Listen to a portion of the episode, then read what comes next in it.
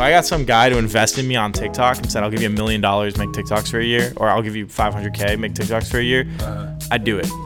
That's I'd be way more interested in doing that. I would drop like, I would drop like every video I work on right now, Yeah. and just make TikToks, because to me, I figured out how to do it where it's like making TikToks is like making videos. You know what I mean? Hmm. It's just oh, that's crazy. They have a Once Upon a Time in Hollywood book. Yeah. Is it the screenplay or is it a novel? No, it's like a novel. Oh, it's crazy. So he put it out last summer. Is it good? Well, I mean, I'm it's almost done with it. really. Yeah. I'm not gonna lie. I wasn't a huge fan of Once Upon a Time in Hollywood. That's crazy. That's crazy. Yeah. No. Honestly, that's like. Ah, it's it's like it's not my least favorite, but it's one of my least favorites. I'm not gonna lie. Is it? it I'm not saying it's a bad movie No, no, any it's means. There's no there's no bad Tarantino Everybody movies has really. a different take. Yeah. Why is it one of your least favorite? I think it's just because like I I think I I'm not super interested in like the Manson murders and stuff like that. And I actually I really like slice of life and like non-plot like filmmaking. Yeah. I like stuff that doesn't always have a plot if it's like super character heavy. But it just felt like he now that I like I'm actually gonna say it, I feel like it doesn't sound as bad, but I feel like he was just he was just writing like he was just writing a story for himself. Like you could tell that he was just writing it because he was having fun doing yeah. it. How many times have you watched it? Once. I've only seen it like twice. Okay. Yeah, I saw it in theaters and then I saw it again. But like the second time I saw it was like a very passive viewing. The, You know re- what I mean? the reason why Once Upon a Time in Hollywood is currently my favorite Tarantino movie is because I like how refined it is. Uh-huh. I feel like it's like Quentin minimalist in a way. Where kind of like you said, it's like it's not a plot movie at all. It's really just kind of slice of life characters. And I like that it's kind of like happy core and polite core, where he keeps doing these classic Quentin setups where you think something horrible is around the corner, and then it just kind of winds up being Cliff, just being like a nice guy. And because of that, I think the payoff at the end, where it becomes one of the most violent scenes he's ever done, is like such a just I don't know. Like I just Huh. I love how simple it is. yeah, it's definitely a film that he's definitely made so many movies that he's just playing around at that point. So I. Hmm. You make me want to watch it again. Yeah. Anytime I shit on a movie and somebody's got a good point about it, even if I still don't really know if I like it, I'm always like, I don't know, shit, I should watch this movie again. Like, Well, I thought, yeah, I get why people would like his other movies more Yeah. than it for sure, because a lot of his movies are these big epics, you Yeah. know, and there's like a lot of moving around, you know, and it's it's a very simple movie about normal people relative to his other things. Um, I've been read so I've been reading the novel, and what's cool about it is like so many of the side characters, including like the dog, has its own chapter with like 20 pages of backstory. And what's been really wild reading this is I like you you know that he's one of these guys who just loves filmmaking and mm-hmm. characters and all this. Reading this, I'm like, holy shit! Like he clearly has so much backstory Yeah. and so much rich details in his head about the characters we see that like you'll never get to see because you know he, he can't make a five hour movie even though he probably would want to you know Yeah.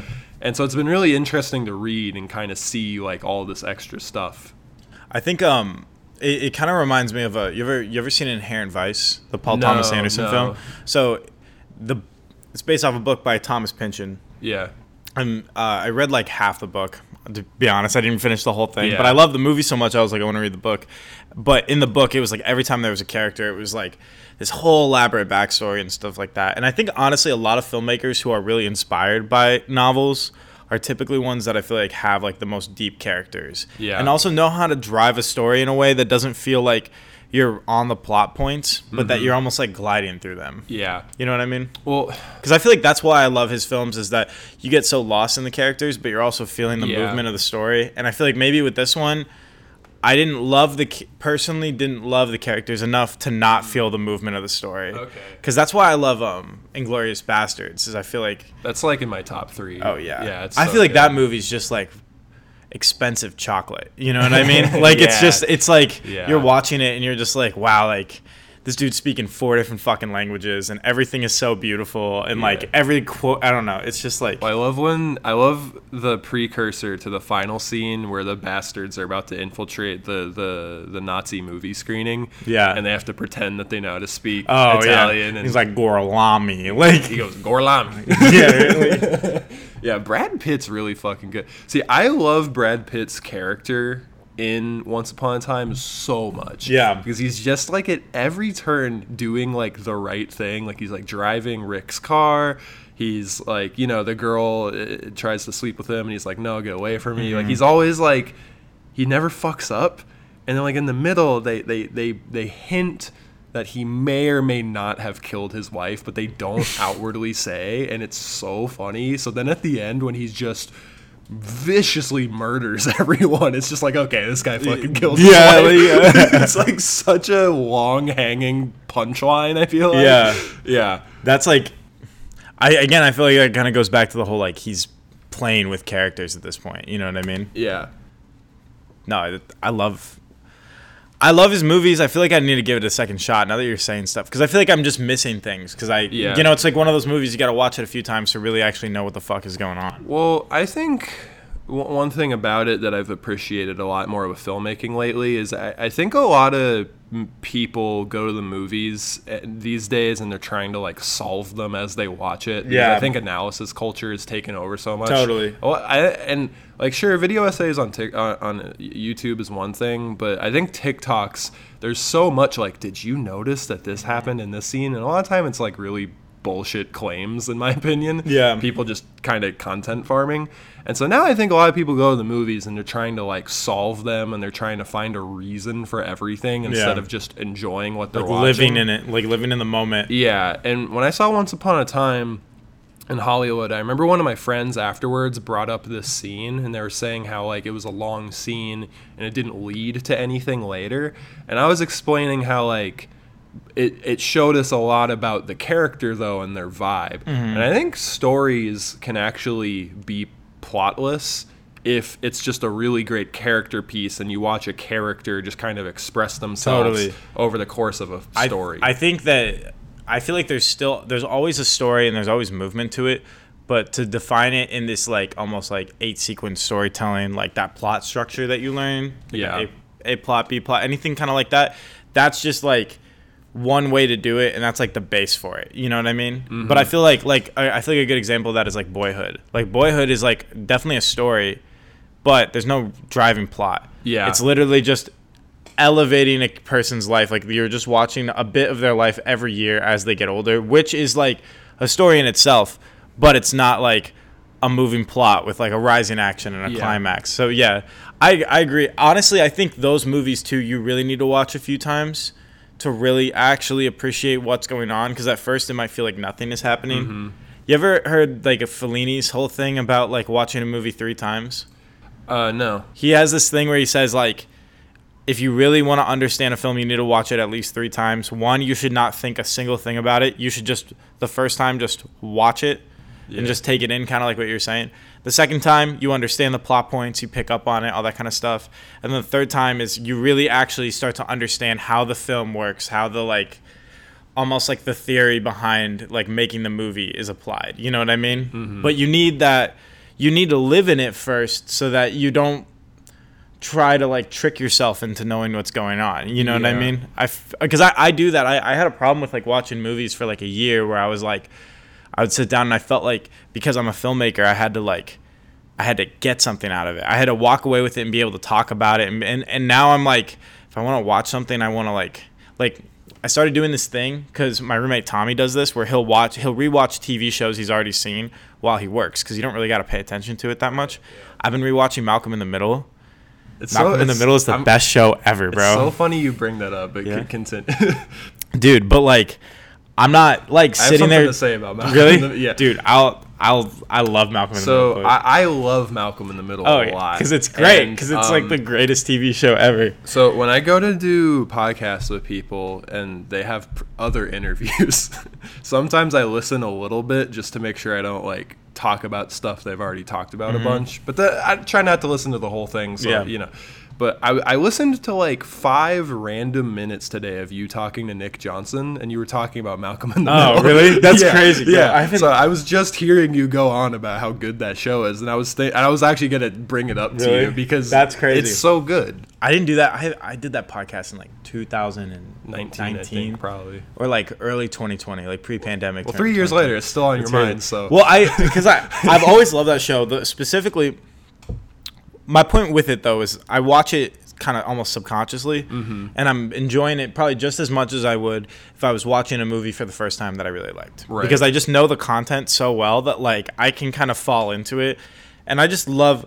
I feel like a, a lot of my uh, a lot of my taste and like humor and like characters comes from that show Mm-hmm. because everybody's a little like self-humiliating in it you know what i mean Yeah. and i love that i think that's like my favorite part of it but that show has always left a mark on me and specifically the bowling alley episode do you know that episode Yeah, where it's the split it's the split timelines. timelines and it, yeah it's like when lois goes or when hal goes Yeah. and hal does the whole shake when he goes bowling like yeah, I I feel like I watched that as like an emerging filmmaker when I was like 14 or 15 and I was like okay I actually want to be a filmmaker and like I feel like at that point I was watching shows and movies that I loved and I was like okay well how does it actually work I remember watching that episode and being like oh this show's actually like before I even realized I liked stuff like this like this show actually has like that kind of layered intent behind it like it's well made. yeah it's well made yeah Yeah. Well, Malcolm in the Middle is interesting, like with TV history, because it was kind of the first family sitcom that was shot single cam and Yeah. not on like a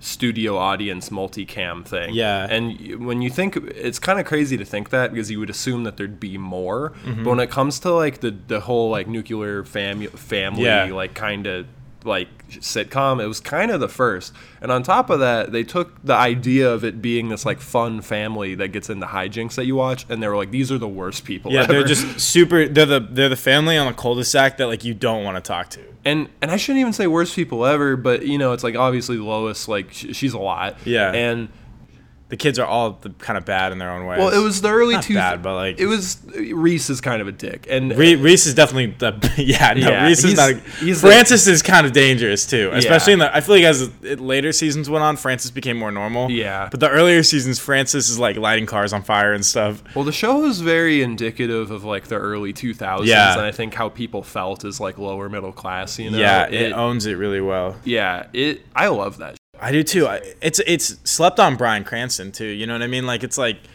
Yes and no. I mean, I he's known now for Walter White, but I don't think he ever would have had Walter White if he wasn't totally Hal first. You know, But I feel like when people talk about Bryan Cranston and like how good of an actor he is, I feel like it's Breaking Bad and on. Like his career started with Breaking Bad. Yeah. And really it's like his career started with Breaking Bad. I completely agree with you like like I think that there would be no Breaking Bad without Malcolm in the Middle, but to have Breaking Bad which is like this super intense drama where he's playing this really scary character. Mm-hmm. Yeah. And then you have Malcolm in the Middle where he's doing like the funniest shit half the time.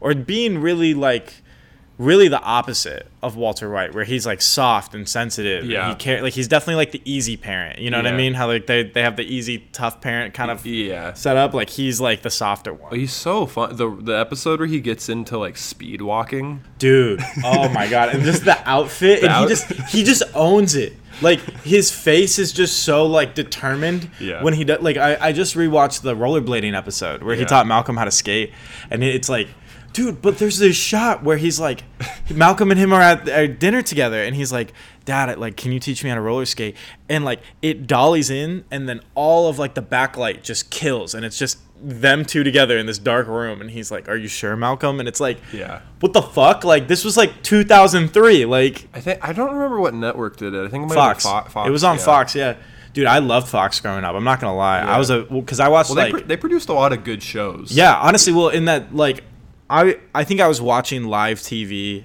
as like a whole thing for me from like I want to say from like nine to like 14. That's when. that's right. I was just like, there's a screwdriver. There is a screwdriver. damn- My bad. Dude, I love your Cyndaquil. Oh, thank you. Yeah, I have a Cyndaquil sticker on my hard drive, so I know what's going on. It's gonna- well, there, there was this episode of Pokemon where all everybody's Pokemon get kidnapped by Team Rocket. yeah. And then Ash, and then Richie, who was just kind of like other Ash. Yeah. and they both have Pikachu's. They're in the back of the truck. Didn't he have a nickname for his Pikachu, Richie? I think it was Sparky. Yeah, I think it was Sparky. So, Yeah. so they're in the back of the truck, and there's this like giant bag of like a million Pokeballs. Yeah. And they're like, How am I ever going to find my Pokemon? And then Richie pulls out his, and Ash is like, How do you know those are his? And he's like, I put stickers on my Pokeballs so I know who's who. Yeah. And then A- Ash is like, Whoa, Richie, that's an amazing idea. And I remember as a kid thinking it would like come back. And it never did. But when I started buying hard drives, I thought about that. And so now I have like very distinct, like, I know I could just use drive. a label maker like a normal Yeah. person, but I prefer fun stickers. I mean, that's cool. That, I feel like that just. I feel like like as people like we gotta find purpose in like small things to like keep us going and like putting Pokemon stickers on your fucking hard drive is just a better way to live It's life. very full circle. yeah, for me. exactly. Yeah. But no, I'm with you. I watched TV more than anything. Yeah. Uh, growing up because uh, so before DVRs and like recording episodes, we would buy like full seasons. Of Oh yeah, or buy like volume DVD packs and stuff. Or so we we mostly bought them on iTunes. Oh, really? Which now is a little that's bit. crazy. I I I had holes in Eight Mile on iTunes when I was a kid. I had Which- Iron Man one. Really? Oh, that's a great movie. Yeah. I feel like oh man, Yeah. No. We Iron um, Man one's awesome. I st- so season two of The Office Yeah. was going on when I was like a fourth grader, when I was like nine. Uh huh. And we started, me, my brother, and my mom started watching it together on the Jim's barbecue episode. And from that episode on, I watched every episode of The Office like live on TV. Yeah. So every Thursday, You looked for like that was Every what Thursday, Thursday. was. Yeah. yeah, so like when the season was over, we'd buy the season on iTunes, and I would just sit at the computer and just watch it Yeah. constantly, and then we would, and then we could DVR them, so then you could just record it, and so like waiting for the next one to come out, I had already watched the last one like three times. Yeah. So like literally pre.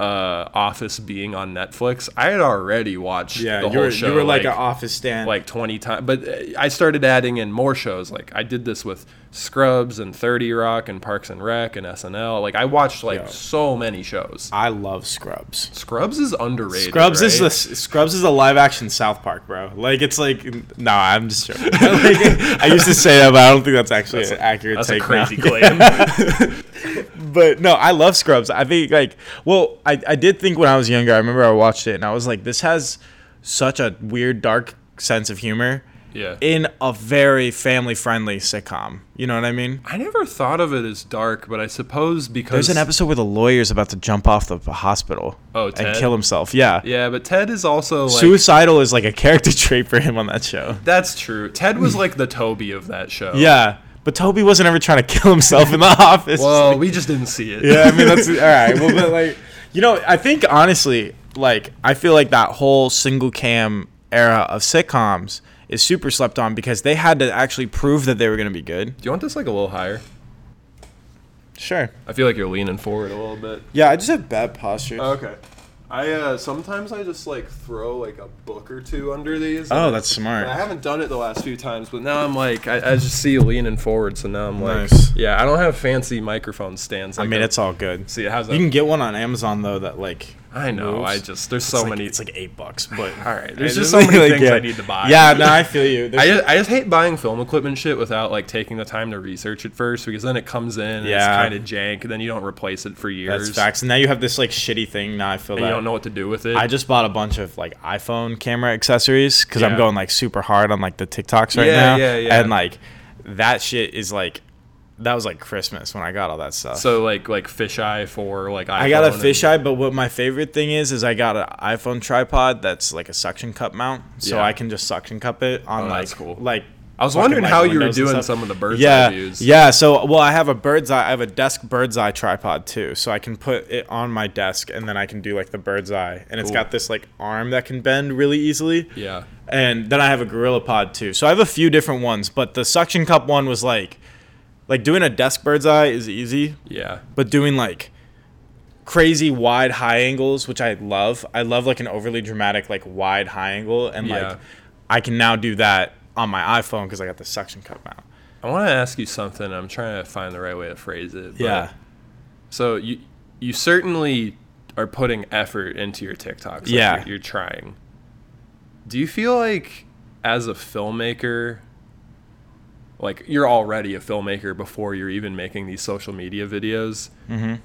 Do you find it like easy to impress people on TikTok because you just know of techniques and stuff that are cool? Does Um, that make sense? No, maybe maybe I'm like it makes sense, but maybe I'm dumb and I don't know and I don't know those techniques cuz I don't really I don't really know like Well, I feel like most people aren't doing like bird's eye views and shit like that. Oh, yeah. You see what I'm saying? Because yeah, like, you're, I mean, you're doing you're doing somewhat advanced camera techniques. Yeah. But for someone who makes music videos, for you, it's not that complicated. Totally, yeah, See- you yeah. see what I'm saying? I think I'm just shooting things on there that I like to shoot, and Yeah. like even though some of them are like tropeable, like a bird's eye view, especially like a a desk bird's eye view, I just like that's like stuff I like, so I'm just gonna like Yeah. you know I'm just doing it, and I, I feel like I'm at a point where I'm like I know how to make videos, like I can make videos. That's not the problem. I get really insecure about being original with my content or being like having like the Lucas OM voice and like standing out and all that kind of stuff. But then I really think about it and I'm like, nah, I should just be doing as much as I can and like if people feel like I'm like copying something or like doing something like that, like it's because I am because I'm still learning what that style is. Yeah. Like I feel like as a filmmaker's life goes on, we're in the okay, we actually know how to make videos stage right now. So now it's like I have to go from that to what is Lucas, but that might take me another 10 years. You know what I mean? That makes sense. Yeah, because like I definitely pride myself on trying to make original cool things. And Yeah. I- and like a, a lot of stuff I've done has been derivative of other things because I'm like inspired by a That's lot. how all my stuff is. I can like look back on every music video and tell you what movie I was thinking. Yeah, about with it. exactly. You know what I mean? I, I, I think um I think part of the reason it takes me a while to make certain short films and music videos, um, aside from the fact that just, you know, timing and budget and stuff like that plays a lot Mm-hmm. into it, is because I do try to like figure out like the exact just exactly what I'm trying to do and say. Yeah. Like I try to give myself some sort of creative goal where by the end of it I feel like I've expressed myself fully and it is Yeah. like a zane thing like you're describing. And so with that, I, I try to make those like things that feel more like weighted to me on my body of work, like have a lot of thought put into it. But when I'm doing other things that are more fu- just for fun, uh, like doing a podcast or video essays or graphic design, Mm-hmm. you know, because you know you're doing TikTok, so it's like as an artist, it's kind of good to have these other things. Yeah, where it's, like, a side thing. Well, and that's way- that's kind of where you can play around more and not worry about it. Well, so and it's much. like cool because it's like I've been working in music for a while, and like I'm not, I don't understand marketing that well, but like I've started picking up on things that like artists could do. Like I, at this point right now, like if you want to actually make a career in music, the best thing you could do outside of making good music is putting that music on TikTok. yeah, Like that's just a given. So I'm hanging out with all these artists, and some artists are super with it. Some artists are like, "Fuck TikTok, this shit's stupid," and it's mm-hmm. like this weird like gamble where it's like you have this understanding of the market, but these people that you're working with don't always want to apply it. And I'm like, but I can apply it. So why not I just put myself in it? Because that's something I've always wanted to do, and it just kind of folds into that. You yeah, know what I mean? yeah. No, I. There's like so many different things there I want to talk about Sorry. with you because it, I, I feel like you and I both really appreciate like filmmaking and art and Totally, stuff. yeah. That we're kind of in this weird world where we got to navigate this very. I think the problem with social media and a lot of this stuff and like marketing and trying to figure out how to get it to people is I think it's inherently unnatural and inhuman to a certain degree. Yeah. Because, and I'm not saying that you can't bring humanity to these things, but I think when you're trying to feed an algorithm or figure out what trends well, like you're starting to think a little bit like a business executive where Mm-hmm. you're like, well, we'll catch people's attention. And I think that that, that line of thinking is pretty different from like what is good art. Yeah. But but it's like if you want They can coexist though. they can coexist and like I, I think like uh, what, I, what i'm speaking to is kind of like a necessary evil in some ways where i think some people are amazing artists but they don't want to play that game at all Totally. and it's like i get it because i don't necessarily want to either but it's like well can you make it fun like can, can, can Yeah. you can you find a fun version That's that's what TikTok is for me. Is that it's this thing that I've learned how to do things fast and that I enjoy doing them and stuff like that. And so I didn't mean to cut off. No, no, thought, you're good, you're like good. I also I wanted to go back to something you were saying where like you have this part of your videos that make you feel like they're Zayn. And that's what like that's probably the number one most important thing for you.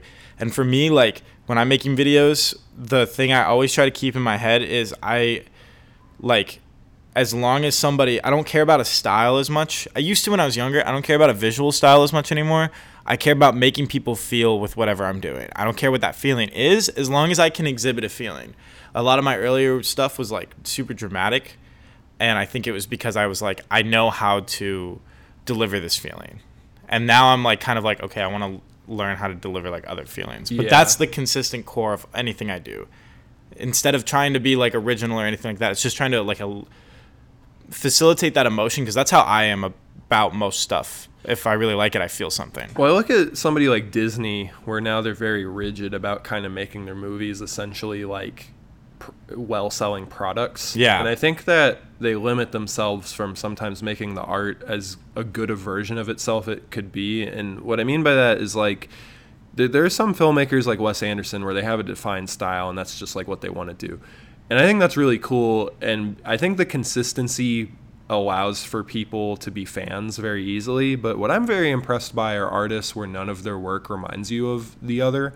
Oh yeah, I- so I mean- you're I saying mean- not an auteur, like somebody who can bend between the lines of like stuff and make like very different projects. Well, I mean, even if you look at like Kanye, there's there's similar through lines between his albums, Mm-hmm. but like you know, Yeezus and 808s and Heartbreak and The College Dropout are very different albums. Yeah. and kind of what you're talking about with feelings versus having a distinct visual style. I'm a fan of a lot of different kinds of stuff. So I think like uh, my innate filmmaking style, like my sensibilities are kind of towards something like boyhood, like a slice of life, whatever. Mm-hmm. But if I'm making like a sci-fi thing or if I'm making a comedy, I want to put that away and make it like yeah, the best. you're you're focused on doing this thing. I've been feeling that way a lot with videos lately, with music videos, where it's like when I first started making music videos, like I made a rap, I made a few rap videos, and like I remember the rap videos were like this slice of life indie style because that was what I was trying to fulfill for myself because I was like a repressed filmmaker. Mm-hmm. But now I'm like. I've Done enough music videos now. Like I'm directing them. Like I have the creative control to be like, okay, like I now I care more about like a, like what does this artist need to be shown in? You know what I mean? Because when I did those, it was like shitty because like some I feel like a lot of times rap videos don't need that like indie slice of life kind of aesthetic to it. You know what I mean? I don't know. I mean, I get what you're saying because you- you're basically saying you want to portray the artist as the best version of themselves. Yeah, exactly. And that, that I feel like as a filmmaker, you can be very explorative in that because Yeah. then that way you're doing a bunch of different things instead of trying to just do the one thing that you can do. I think ultimately with art, I think it's important to not think too much about like what people want to see or getting comfortable or doing what's expected. Mm-hmm. Yeah. I think art is most interesting when it's unexpected. So I really like con- contrasting ideas. So I think if you want to take a rap video and make it a slice of life thing, I think that that can be very beautiful. Um, so I, I wouldn't even say what you're doing is inherently bad, but like I think it. I, I don't disagree with you. I think just when I was doing that, it didn't fit with the artist the way it needed to. Right. And I feel like I completely agree. With you were kinda putting turn something on everything them. on, its head. Like I'm all about that. Mm-hmm. But like, still make it fluid. Still make it cohesive. You know what I mean? Because if you if you turn shit on its head for the sake of turning shit on its head, then you got like donuts and mustard, and that shit's just not gonna taste good. You know what I mean? Like. That's the thing. I, I think that you can you can subvert expectations, but everybody still has to be on board and feel like it, it fits because I I think a good example is back when I was planning on directing like my first music videos with Qwerty, I had like a number of different pitches and one of them was going to be comedy centric and you know he's also a comedian so that that's no problem. Yeah. But the type of character I wanted him to play was much you know, he's kind of a lower energy guy. He's Yeah. kind of sub uh, I feel like his delivery is probably a lot more based off of like really clever lines or like mo- moments with his reactions and stuff like that. I was gonna be having him play a character that was like a bit goofy and doing stuff that Like eccentric almost. sure. And I remember when I pitched it to him, he was like, I wouldn't play that type of guy. And I was initially a little disheartened because I felt like, oh, but if we just did it, it would be good. Mm-hmm. But the problem is, is like, if he feels that way, Yeah. it, while we're making it, it's not going to turn out. He good. can't he can't be uncomfortable cuz it's Uh, like yeah, you got to be like I feel like it, yeah, like you, you gotta you gotta have it when people like resonate with it. I've had projects that I've brought to people, to like DPs or like really anybody in the industry, not just actors, and be like, hey, you want to do this with me? And they're like, nah. And at first I'm upset, but most of the time they're not like, no, this sucks. They're like, no, this doesn't speak to me in the way that I I kind of think it should. Yeah. And when I get that, I feel like you're hurt by it, but it's also like. Well, at least they were honest, because if they didn't care that much, it probably wouldn't turn out that good. I think if you think an idea is good enough, there is something to be said about selling somebody on something because Mm-hmm. I think there's also plenty of times where somebody like it, it initially was a no and then it turned out to be like a masterpiece. Yeah. You know, because sometimes people don't even know like how they're capable of being seen as an artist because I, I think people put like an identity around themselves a lot. Totally. And so if they're presented something, whether or not like a rapper is being shown a beat that's nothing like they normally Yeah. get on, or like a video concept that's not like their usual tone, um, and they say no initially, if you know, if you think it, if you as the other guy, if you think it's a really good idea, I think sometimes it can be worth talking to them about it and like saying like, no, like you would fit great Yeah. within this, you just haven't done it yet. That's facts. But you know, if it if it doesn't work, then it just doesn't. Yeah. You know. I uh, I've been trying to like explore more back into rap, kind of tying this back in because like I'm I want to do something different because I feel like You guys have been doing mostly hyper pop. well it, Right. no, I'm talking more personally because Okay. I've mostly been doing like pop music right now, mm-hmm. soft pop, like indie pop type stuff. I would say somewhere in that mostly indie pop stuff, which I like. And I just did an indie band, and like I want to do more indie bands. Like I think that's just my voice kind of fits the best in that area. But now I'm like, but I love rap music, so I'm like. If I can make rap music, like, and I like like like trap or like stuff like that too. So I'm like, if I can make videos that are interesting for that, that would be just a good exercise. Who are your favorite musicians? I really like uh You can name really famous people. You don't have to say all these. No, I'm trying to I'm just trying to think of who I'm trying to think of who like I I would say is my favorite. I feel like I feel like I, with I do you feel me where like you're just listening to people at a certain point and then you kind of move into somebody else. Yeah, I think what I've realized lately about favorites lists is like we should almost have a new favorite every year. Yeah. because like, you kind of change in life. Yeah, exactly. And like like okay. what do you like lately? Right now I love Beabadoobee. I've been on her for like 6 months. I've been like Oh, is she? uh Yeah, yeah. Yeah. I found her recently. Yeah, she's great. She's awesome. She blew up with that Powfu song because she's like the "Don't fade away for too long, don't go away." But her music is great, and watching her career because she's like three three years into like being like a big pop star, pretty much Yeah. like a big name out of the UK, and like her earlier stuff is this really cute bedroom dream pop. Yeah. But her last two projects are like straight up indie artists. Well, Like I she's found- got the band involved with her now, and like her music videos got recommended to me, and I, they're really well done. Mm-hmm. Yeah. And I just remember thinking that it kind of reminded me of like Zoey 101, like early 2000s. yeah, well she's got a she's got a Y two K look to her. I actually worked with um some of her directors in their earlier videos. I like produced a video for them. They're really cool people. They Who were, are like, they? Super, they're called Bedroom Projects. They had done like a lot of her earlier stuff, and they uh yeah they done her earlier stuff. They did a video with like the 1975 and Mm. stuff like that, and I had worked with them um a few times. No, no, not a few times. I worked with them one time. I worked with them one time back in November, and it was cool. They're they're really great. Sweet. Yeah. Yeah. What uh a- as far as like music you've really liked like since forever, like has there been go tos like Yeah, I'm trying to think. Damn. Um, I feel like it's like not forever, but it's like someone always sticks around. You know what I mean? Like I think when I was really young, I really liked like '60s classic rock, and I would like still love Simon and Garfunkel. But then like, if you ask me in the last five years, I feel like things like obviously like Frank Ocean have always been like stuck on me. Um, right now it's like a lot of Brent Faiyaz. I really love Brent Faiyaz. I think his last album was really interesting and like it felt like a really juicy drama. Um, I really like. I've liked Kamo for a long time. Have you heard Kamo? I don't know that one. He's one. like a hyperpop artist. Okay. Um, and he he's like this really talented kid where he can make a really beautiful, dramatic, um, like reflective pop song, and then he makes like a bop, like a summer bop that you're like feel like you're like running in a field listening to, and then he makes like a hype song where it's like you're just singing the hook and you're just having a good time. I, I've always loved his music a lot. I like this guy named Vlush, who's like a childish Gambino, Frank Ocean love child, but he's like this 32 year old white dude. Mm. That's cool. Who blocked me once my Instagram got hacked, and I'm really sad about it. But like, Why? Were you said it was the hacker sending crazy messages? yeah, he was sending well, he was sending messages to everybody, and like a Oh, lot of people. Wait, when you got hacked, you were trying to get people to buy a Lamborghini. Well, Oh you, yeah, but- no, but yeah, no. Pe- he was like, I think it was like a Tesla or something like that, or a Porsche. Yeah, No, yeah. it was a Mercedes. He was he was pulling a Mercedes off a trailer.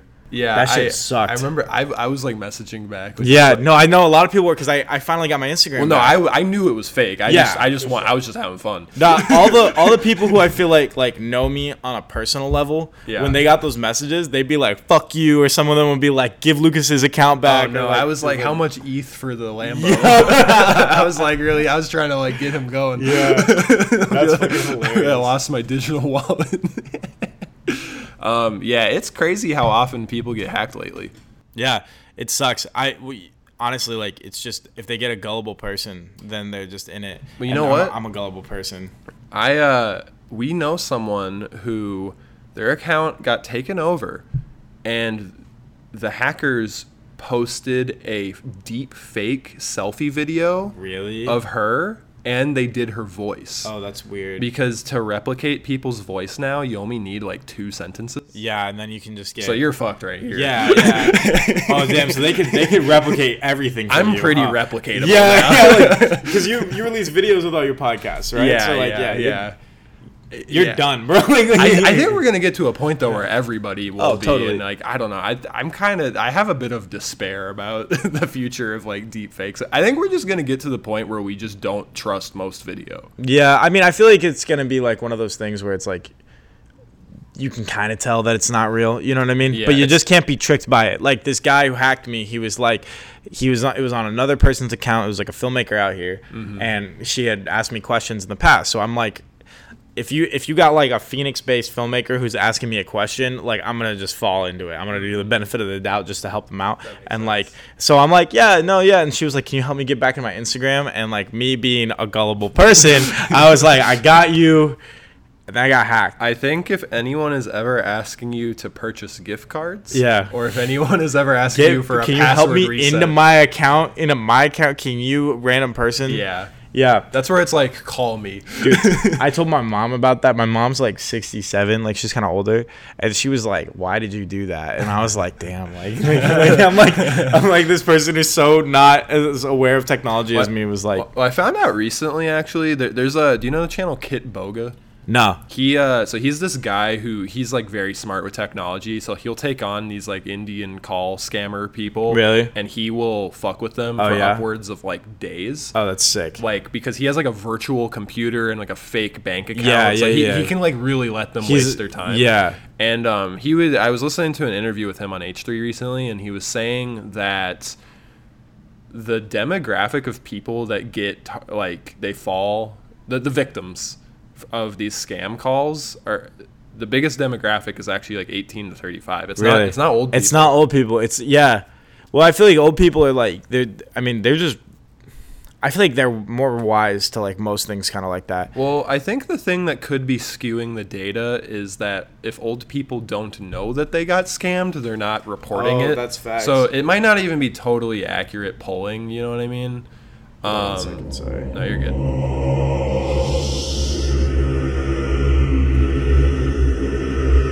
Saying? No, you're good. I'll do something funny later. um, so you,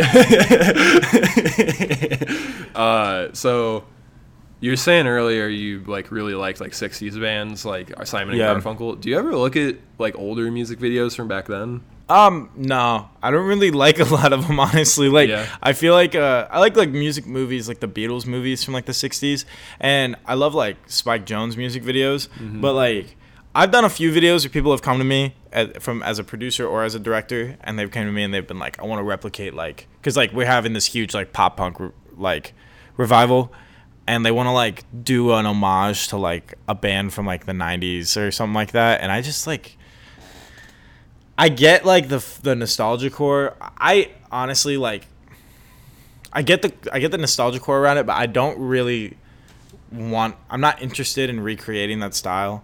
I'm not interested. I'm not too interested in like nostalgia core in general.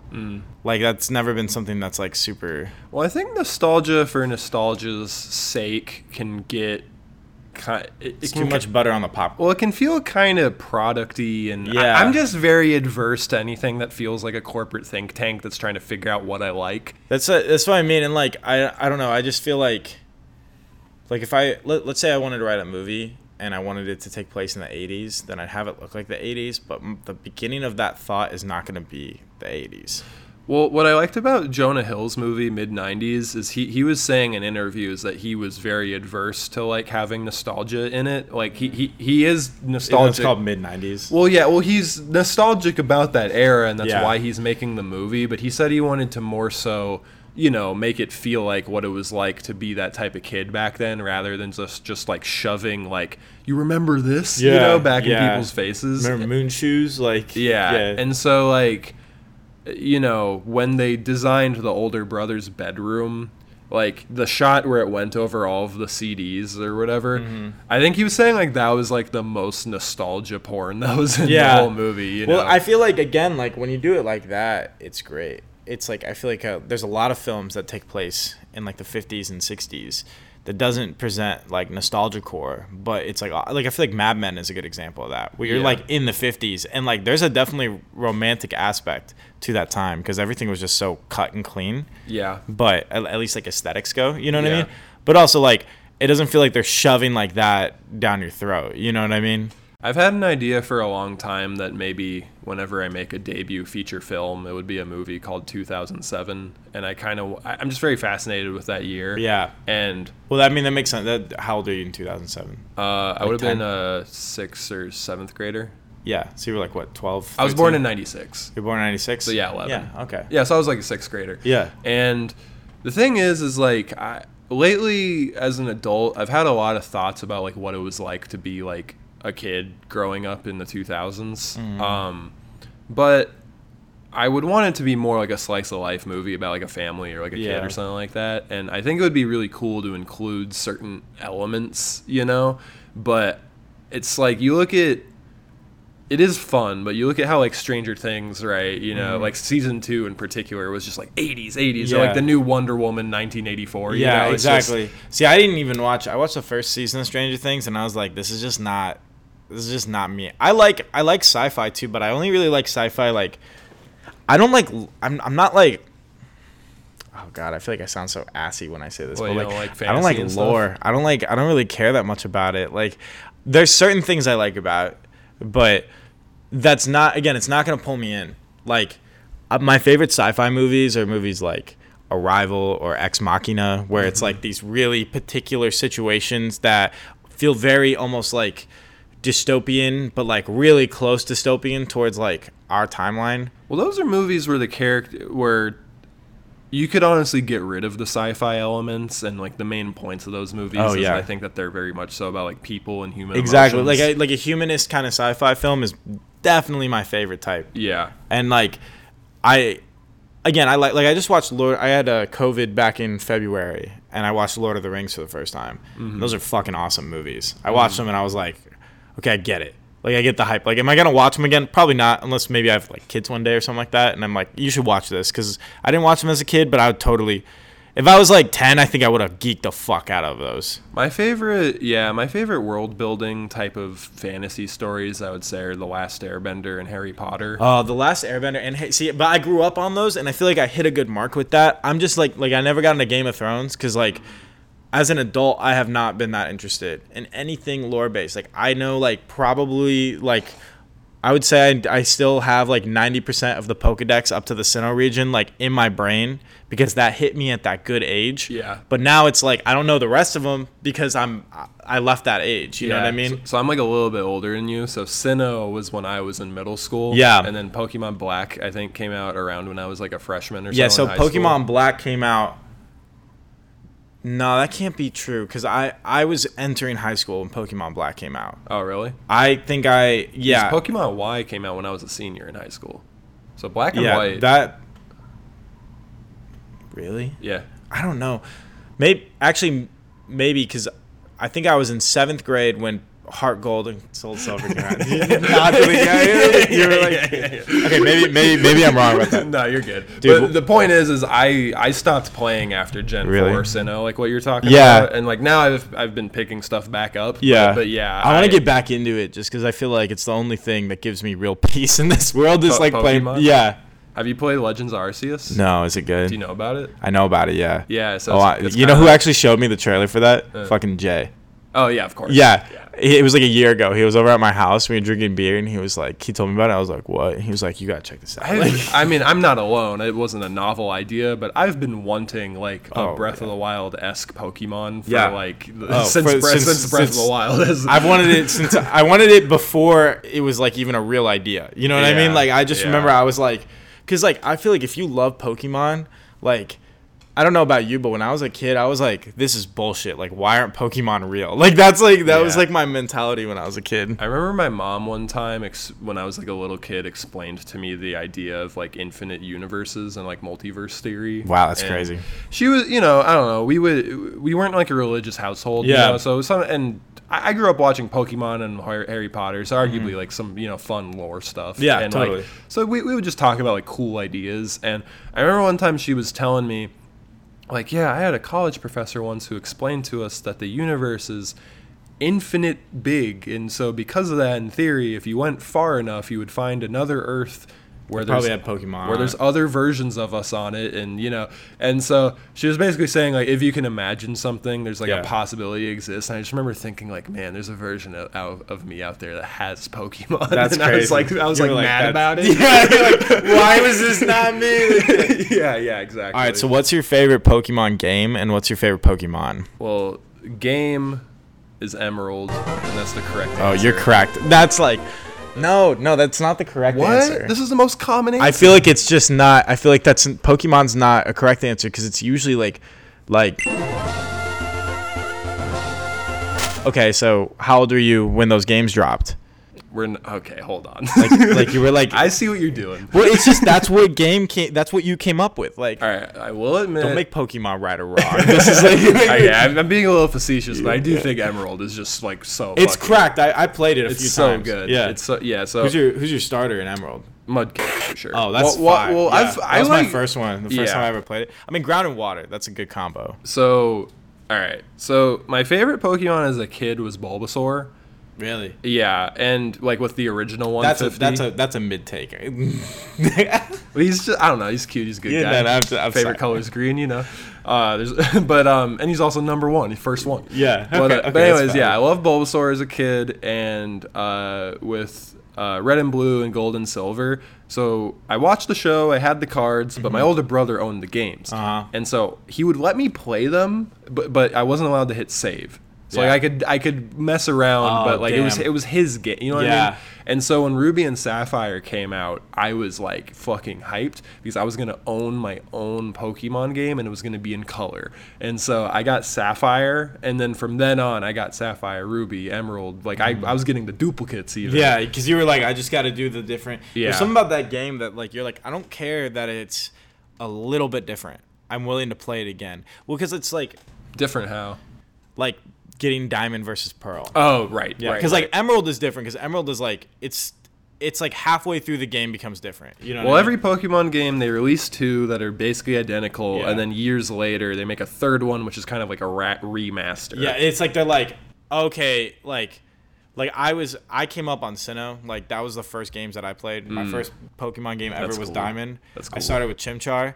People give me shit for Chimchar. no, that's the right choice. you think so? Yeah, he's my a- fucking my, my like best friend is a Turtwig die like ride or die Turtwig. I was fan. going over this with my, my roommate Mark. He's like very he's like a very big Yeah. Pokemon. And Did I play Smash against him one time? Yeah. He just like annihilated me. Yeah, yeah, yeah, yeah, yeah. yeah, I remember.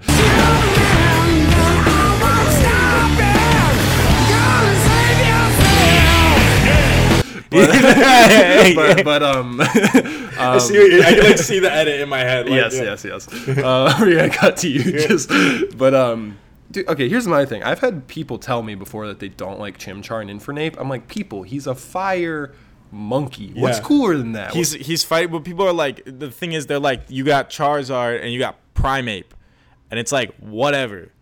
Infernape is like you put them together. And Infernape is cooler than Blaziken. I'm saying it. That's fire. That's that's a fire take. But Bla- people people Blaze- like that's that's Blaziken- hot. That's a hot take. I'm with you. I don't like, know. I think. I mean, listen. Blaziken is obviously amazing and shit, but Infernape is so cool. Can I tell you something kind of personal? Yeah. When I was a kid, I had a dream that I had a real life Torchic, and I remember like seeing its feathers and being like, "This is insane." And then I woke up and I cried for like a day because I was like, "Damn, it wasn't real." Like, my, my older bro. So I used to sleepwalk a lot as a kid. My brother. hold on, sorry again. No, you're good. It's a really good story.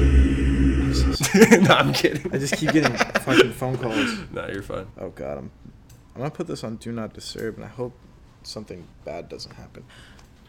I'm gonna act. Let's see if I can cut in. Okay. Let's see if I can like pull it off and Okay. like pretend that that didn't happen. All right. I'm just gonna leave all this in. no, what? So there was this one time when I was a kid, and uh, I sleepwalked a lot back then. yeah. Apparently, I don't know if it was my brother or my mom. They found me in the living room, and I was like surrounded by like my baseball trophies. Mm-hmm. These might be two different stories, but point is, apparently one time I was like sleepwalking, and I was like, "Vulpix, don't go!" Like I was like, Oh man, that's so sad. yeah, yeah, yeah. I'm just picturing it in my head with like the music they would use in a Pokemon episode where you'd lose the Vulpix. You bye know bye I mean? Butterfree. Yeah, like dude. I okay. I had a fire red save, and I was like, I'm going classic mode. I'm raising a Charizard. Mm-hmm. I'm raising a like a Golem. I'm raising a fucking Raticate and a Butterfree and a Pidgeot. Only two of those Pokemon made it. Really made it. It was the Charizard and the Pidgeot. Every one of those fucking downpour of like lack of like success. You, mean like you replaced them by the end? Or I what? just didn't use them. Like Oh, a like yeah. first off, Eradicate is the biggest piece of trash Pokemon to ever exist. It, it has such a limited life source.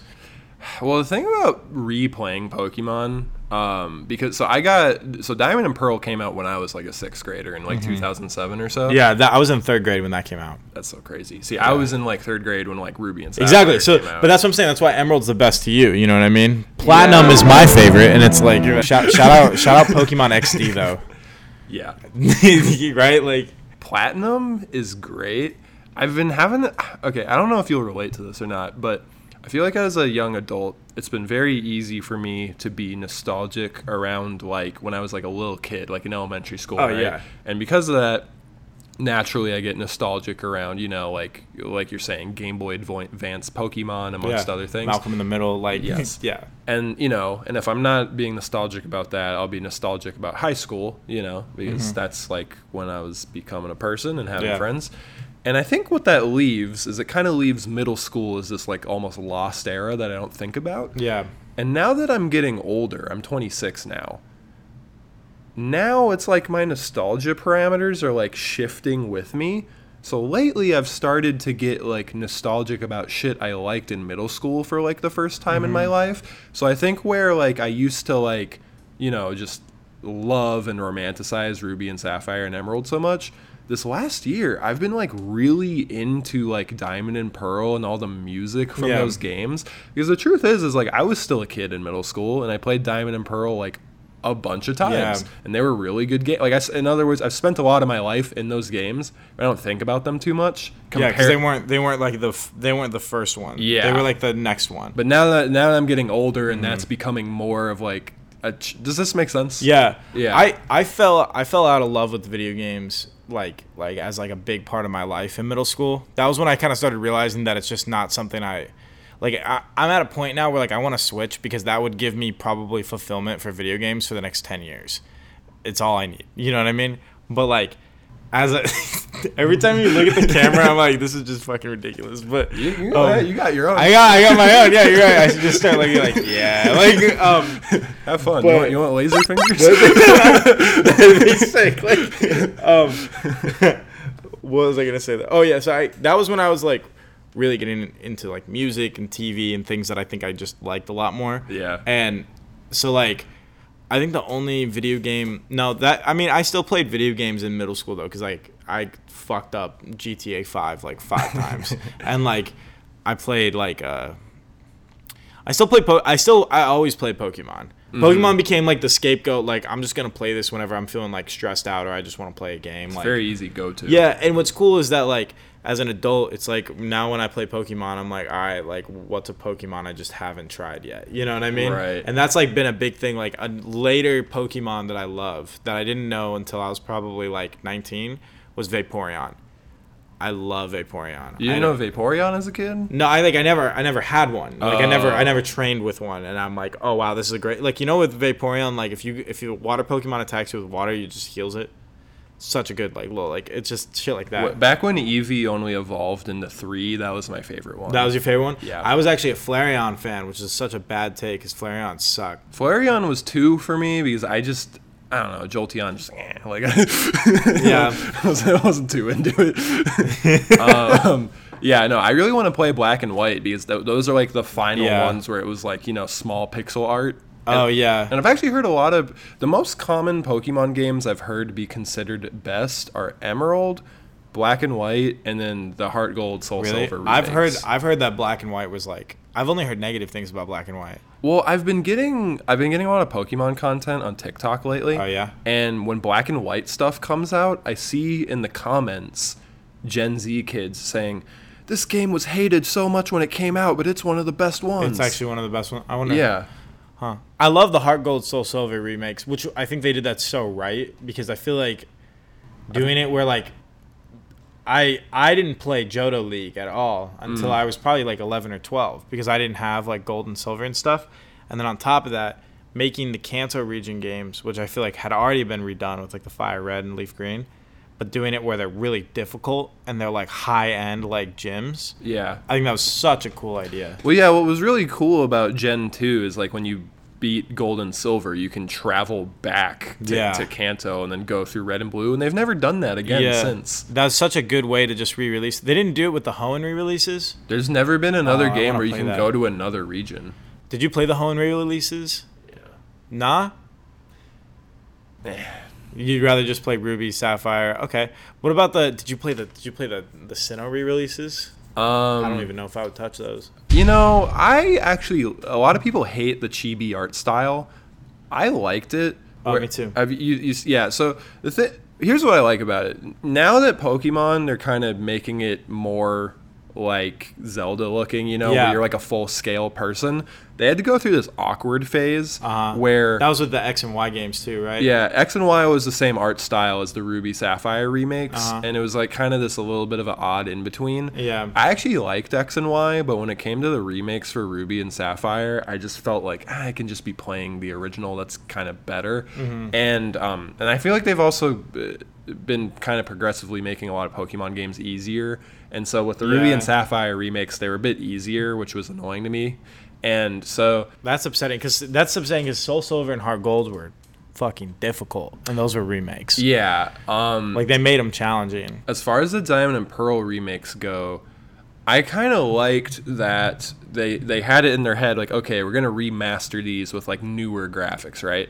And instead of completely changing the art style and making it like a full size person and you're like running around in Sinnoh, I like that they kept all the proportions the same and Yeah. everything's tiny as if it's sprite art, but then it's like modern like 3D models. Yeah. And I know I get, I totally get why, like as a taste thing, some people just don't like the way how chibi stuff looks. I think it's cute. Yeah. Yeah, but I, I didn't buy it just because I was already emulating uh, platinum, and I was like halfway through, and I'm like, oh well, what am I? I'm just gonna start over for sixty dollars. You're playing that. Uh, you're playing like the Orange League or something like that. Yeah, right? that's a fan made game. Can I? How'd you do that? I'll explain. Yeah. So, I, so I hacked my 3ds recently. Oh yeah. yeah, I have it here. Let me grab it. I have a DS Lite. Can I do that? Or is Mate, it too I don't- old? I don't know.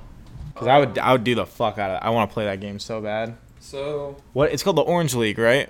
yeah, Tracy's in that, right? Yeah, so Yeah. I have a 3DS XL, and essentially I put a 128 gigabyte SD card in here, and you can just follow this guide online. Okay. And actually, this, this is very important because if you don't do this soon, you'll never be able to in the future. They're gonna take it down. So here's what's going on. The you're more or less installing all this like custom firmware that you can get online. Yeah.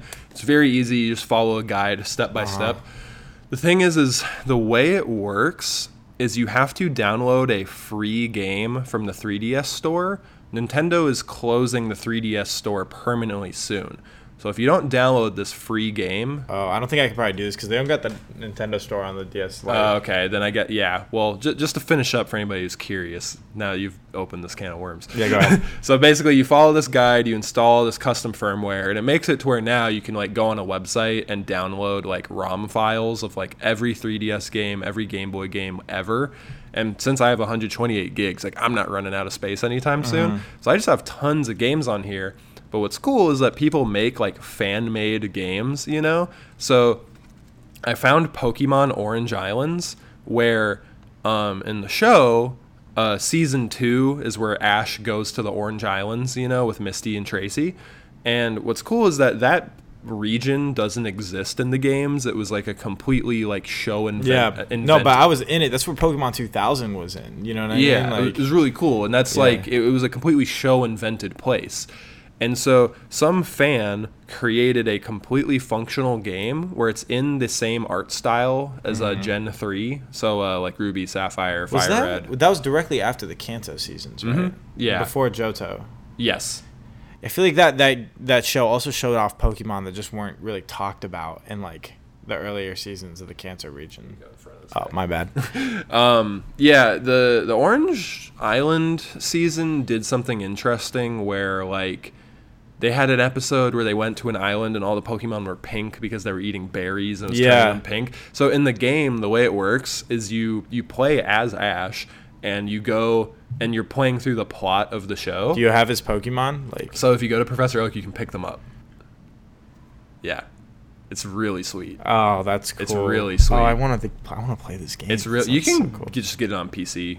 Oh, really? Yeah, okay, cool. Just using an emulator. Yeah. really easy. oh my god, I have a PC. That's great. I, I have a PC for the first time in like the last six months. Well, any computer, you could do it on a Mac. Yeah, but PCs are like yeah, they're like mm-hmm. yeah yeah yeah. Like I used to be. I was like one of those all Mac kids because I like grew up like editing videos on Final Cut Pro and stuff. and, Yeah, like- yeah. And then I met a bunch of real gamers because I wasn't a gamer when I was a kid. I was a theater boy. Right. And then all my friends became like ex Minecraft gamers, Mm. and they were like, "This is how computers work." And I was like, "You guys know what's up." Like, yeah. I, so my thing about like PCs versus Macs is like the MacBook is like my favorite laptop. yeah, I don't know. I know it's weird because in theory it's it's a computer. Why would it be different between just being on your lap versus on your desk? I don't know why. I like using a laptop MacBook for like very simple things. Yeah. Like just going on YouTube and like even I like Photoshop on a MacBook a lot because of how big the trackpad I, is. I actually do too. Yeah. But when, in general, when it comes to like doing like big stuff on a computer, like maybe running After Effects or like you know Blender and all this stuff. Mm-hmm. Well, since you're building it from scratch, you can you know buy really powerful parts and like get like a really powerful computer. yeah. I feel like years ago, before the market exploded, you could get a PC that costed less, less.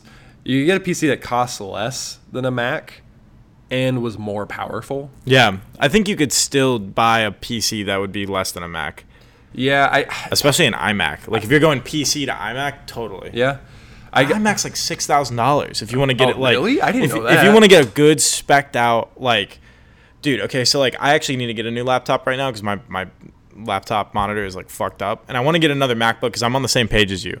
I have a PC. I would never buy an iMac, but I really like the MacBook laptops. I am thinking about switching over just because it's like fucking laptops are also like. What's gonna break easier, a laptop or a PC? A laptop's gonna break easier. yeah, You know what I mean? Yeah, But um, I've just been pricing them out.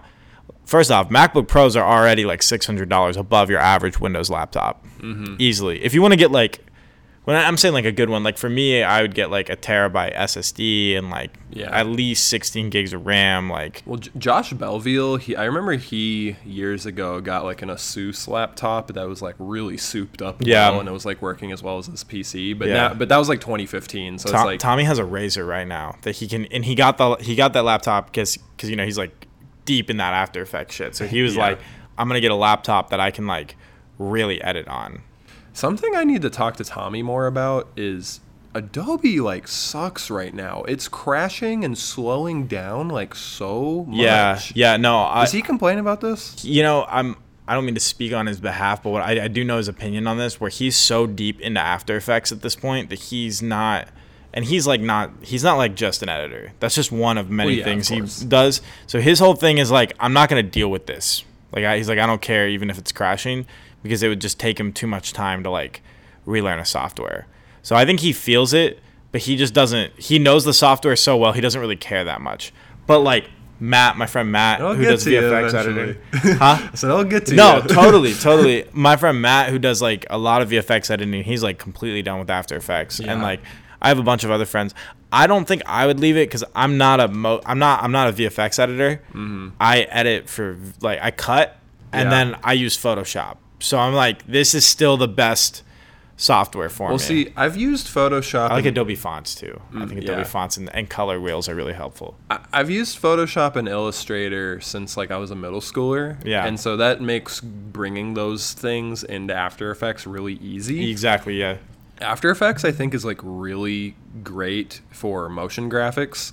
Um, and then as far as it comes to like all this, all the other like more like CGI type things Yeah. I do in After Effects, um, sure, it can be a powerful tool. I mean, that's why I use it. But lately, I feel like, and honestly, Premiere, in my opinion, has been worse than After Effects. But for me, at least, performance has just been super down lately. And I've been kind of like Tommy, where I haven't wanted to totally like stop all my work to learn a whole new thing. But I've been kind of considering it because uh, my buddy Michael Scott, who's like the best visual effects artist I know, he does like really crazy 3D stuff in like Blender and like all, and all these other programs, you know. He, he grew up on After Effects, like that was his shit. Yeah. And he like he doesn't even have it installed on his computer anymore now. Really? Like, yeah, because like a lot of a lot of people between uh, he uses Nuke as well. Yeah. A lot of these other programs are like node based editing. Yeah. Yeah. And Even uh, I, I know DaVinci's not node based, but it's like node no, emulated or it, something. it is. Yeah. Is it node-based? I think it's like a different way of doing I'm thinking it. Bl- Blender's not node based, but there's No, like, it uh, is. is there really? Yeah, yeah. Matt was showing me something the other day, and it was like it had like node commands or something. I honestly, this is above my pay grade. I don't No, know that's okay. I mean. I don't even know like a ton. Yeah. I, I use DaVinci and well, you do use DaVinci for coloring mostly, yeah, right? Yeah, yeah, But DaVinci now has Fusion, which is a visual effects Yeah. program within it, and so my I think like I've heard Michael and a lot of other people make the argument that like you can do compositing using like node-based workflows, and so in theory people could composite the way they are in After Effects, but like in Fusion or Nuke or hmm. Blender, you know. And so there's a lot of people now who are like wanting to just kind of completely move their Yeah. workflow away from Adobe. The big thing Michael was telling me is that like After Effects is still so great for motion graphics. Yeah. and he doesn't do as much of that as I do, so that's where it's like for me it makes sense to keep using it. Totally. I know. Uh, I know. Dylan wants to do. I think he's just completely on DaVinci now because he, since he's like a pretty much just a mostly a full time DP and colorist. It's like he doesn't really edit that much anymore. Mm-hmm. But he's like, if I were to edit, because he still wants to direct projects, but he's like, if I were to edit, I would just edit in DaVinci. I want to learn how to edit videos in DaVinci more because I use Resolve for color grading uh, a lot. Mm-hmm. Um, that's like the only thing I've color graded in since 2015.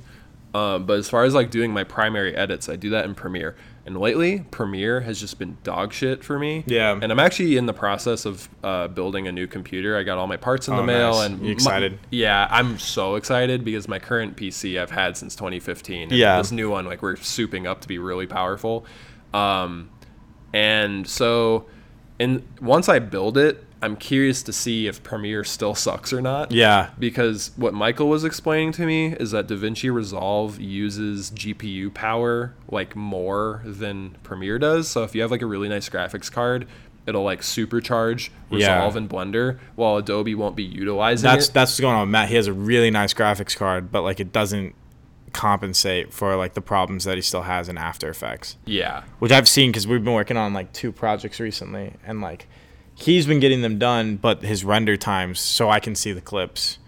That's like a whole thing that I'm trying to get a lot better about. Is like I'm learning that like even though I'm a director, I've been handling logistics of filmmaking for so long that VFX and explaining VFX and going over that is such a that's like the that's like the most humbling experience I think for filmmaking for me. It's the thing I don't understand the most.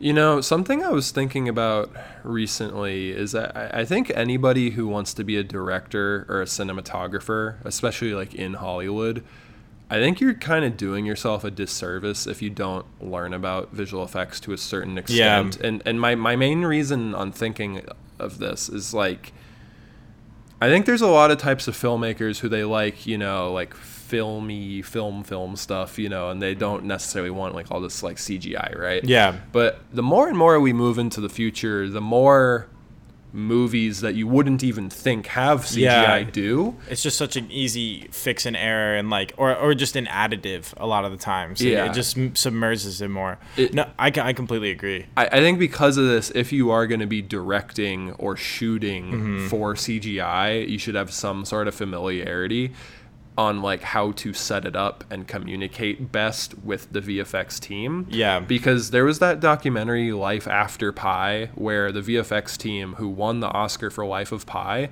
was like their company was going under because the CGI industry is actually like really exploitative. Um, Yeah. And Dude, I mean like I'm gonna be honest with you right now, like anybody I've paid to do any VFX for me, I've grossly underpaid them. And like it's not because I want to, you know what I mean? It's Yeah, just because yeah. like, I'm not making a whole lot of money in the first place. Mm-hmm. But yeah, no, I mean it's just a lot of it's a lot of hours. It's a lot of hours, and that's that's what made me so not into it. And I I've done a few things in After Effects. I did a mm-hmm. lot of motion graphics when I was younger, and I was like really doing everything on my own. Now I'm like, I go to my VFX artists when I get when I come up with the idea for the video. Yeah. I'm like, hey, can we do this? And I feel like almost every time I don't consult them, if I like, let's say like you're on set, you gotta come up with a fix for a fly or something like that. Like you gotta just fix some shit in that moment. Usually when I go to my VFX artist, I feel like there's always something that I just didn't do. Yeah. And it's not, and I feel bad because I'm working with my friends who are on a fixed rate that I'm giving them, and they know I don't really got any more money. And then and they're like, dude, you- like, like, you couldn't have filmed you, it this like way. you just, you really just like took 10 hours of my time. And I was like, fucking Jesus Christ. Like, it's really crazy how the smallest thing can then like add hours. Mm-hmm. what, what I will say is nice is that my producing experience is I produce videos for Tommy. You know what I mean? Who's like probably one of the most like deep edit. Why do I say it like that? Like one of the most knowledgeable editors I know, especially in like the DIY VFX space, Mm-hmm. and like that has made it easier for me to understand the principles of things. But I think I really needed to hone in on that because it's like I feel like Dylan has a better understanding of VFX than I do because he's shooting for it while I'm prepping for it, which isn't. There's not a lot, honestly, to think about with VFX. Well, that's the thing. I don't. I do a little bit of visual Mm-hmm. effects, but not that much. I do it mostly because I don't have a team the way that you guys Yeah. do. I have a bunch of friends who do amazing things, and I try to work with them when I can. But because like I didn't like start a company with other people, you Yeah. know, it's like a lot of time. I, I go into a project thinking I'm gonna have to do everything, and then I try to bring in people as much as I can because I've been working with like almost no budget. and Yeah. it's just like you said, it gets kind of complicated like paying people properly when you don't have a Well, budget. it's it's just shitty because you get into this weird situation where you're like, look, I know you're worth more, but I don't have that much. Mm-hmm. And then, also, I wanted to say this to you earlier. So the whole thing with Overcast, the reason we were able to like function that way was that it was basically job assurance. Like, I will get like if I get paid work, you're gonna be on this if you help me out with the free stuff, which I still think is a pretty effective method. It's just hard because everybody's taking an L at a certain point, but it's in the regard of a, bit, a bigger game. You know what I mean? Well, since you guys were doing it in like a banded together way, I assume that kind of formed like a we're in it together kind of camaraderie. Yeah, yeah. Well, it did, and it, it's this whole idea that like you know everybody eats mentality. You know what I mean? Where it's like, all right, look, like if we go up, all we're gonna do is pay each other more. You know what I mean? And honestly, I feel like for my group of guys, we're still kind of in that. It's just we're not operating as just one entity anymore. We've kind of just severed, but still are kind of functioning with the same system. You know what I mean? Do you want to talk about that? I mean, like, what do you mean? Like, well, I don't know. I mean, like, have you guys like made an announcement? uh, no, I don't. I don't think that there's like anything to talk about yet as far as that Okay. goes. Like, it's Yeah. like it's just like a we're like I feel like everything is just super in between.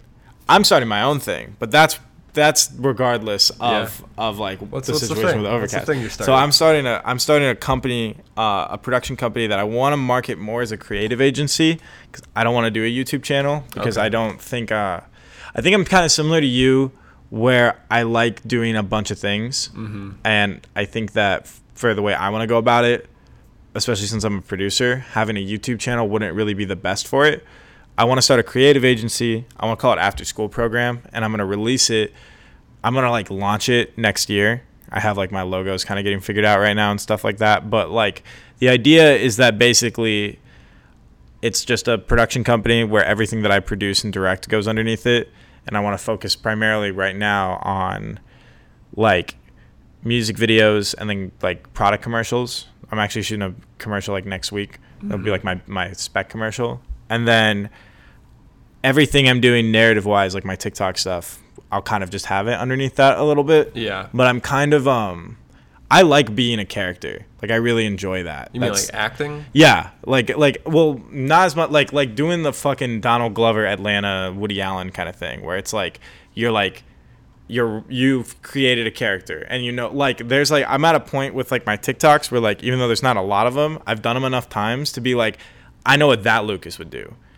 And I like thinking that way. I like being like this Lucas would be a lot more paranoid or this Lucas would be like basically like the Lucas that I put in my TikToks is like the Lucas that smoked too much weed and smoked too many cigarettes and now he's just freaking the fuck out. Like Are you saying uh, like you're playing like a exaggerated version of yourself in your content? or- Yeah, exactly. I'm playing like an exaggerated version because like I, I started realizing that like the thing I can talk about the most and the thing that I feel like people relate to the most is just when I'm like freaking out. Like you know what I mean? And like because I feel like I can articulate it well. So then it's like now I'm like as I started doing it more, I was like, oh, this is my like this is like a almost a rendition of myself, like a, a- an edited, uh, overly dramatized version, and I kind of want to keep that separate because I feel like there's a whole thing I could do with that, but the business would be under that, under after school Right. program.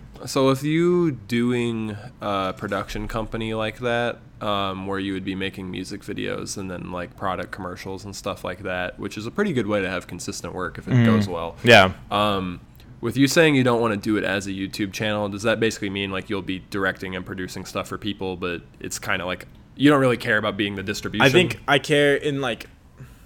I think what I've understood about branding is that I'm not interested in doing like a lyrical lemonade overcast platform where I'm like making videos and it goes on this YouTube channel.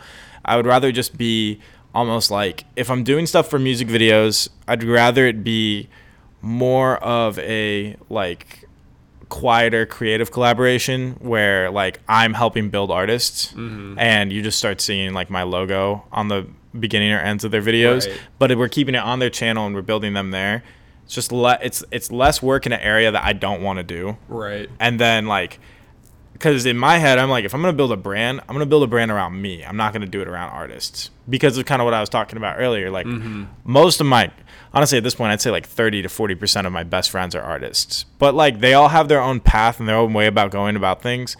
When i'm working with them i'd rather just help them and try to not guide them because like it's like a there's this quote where it's like i don't remember who said it it wasn't Marlon Brando because he had a bad habit of it, but it's like help the director make his movie.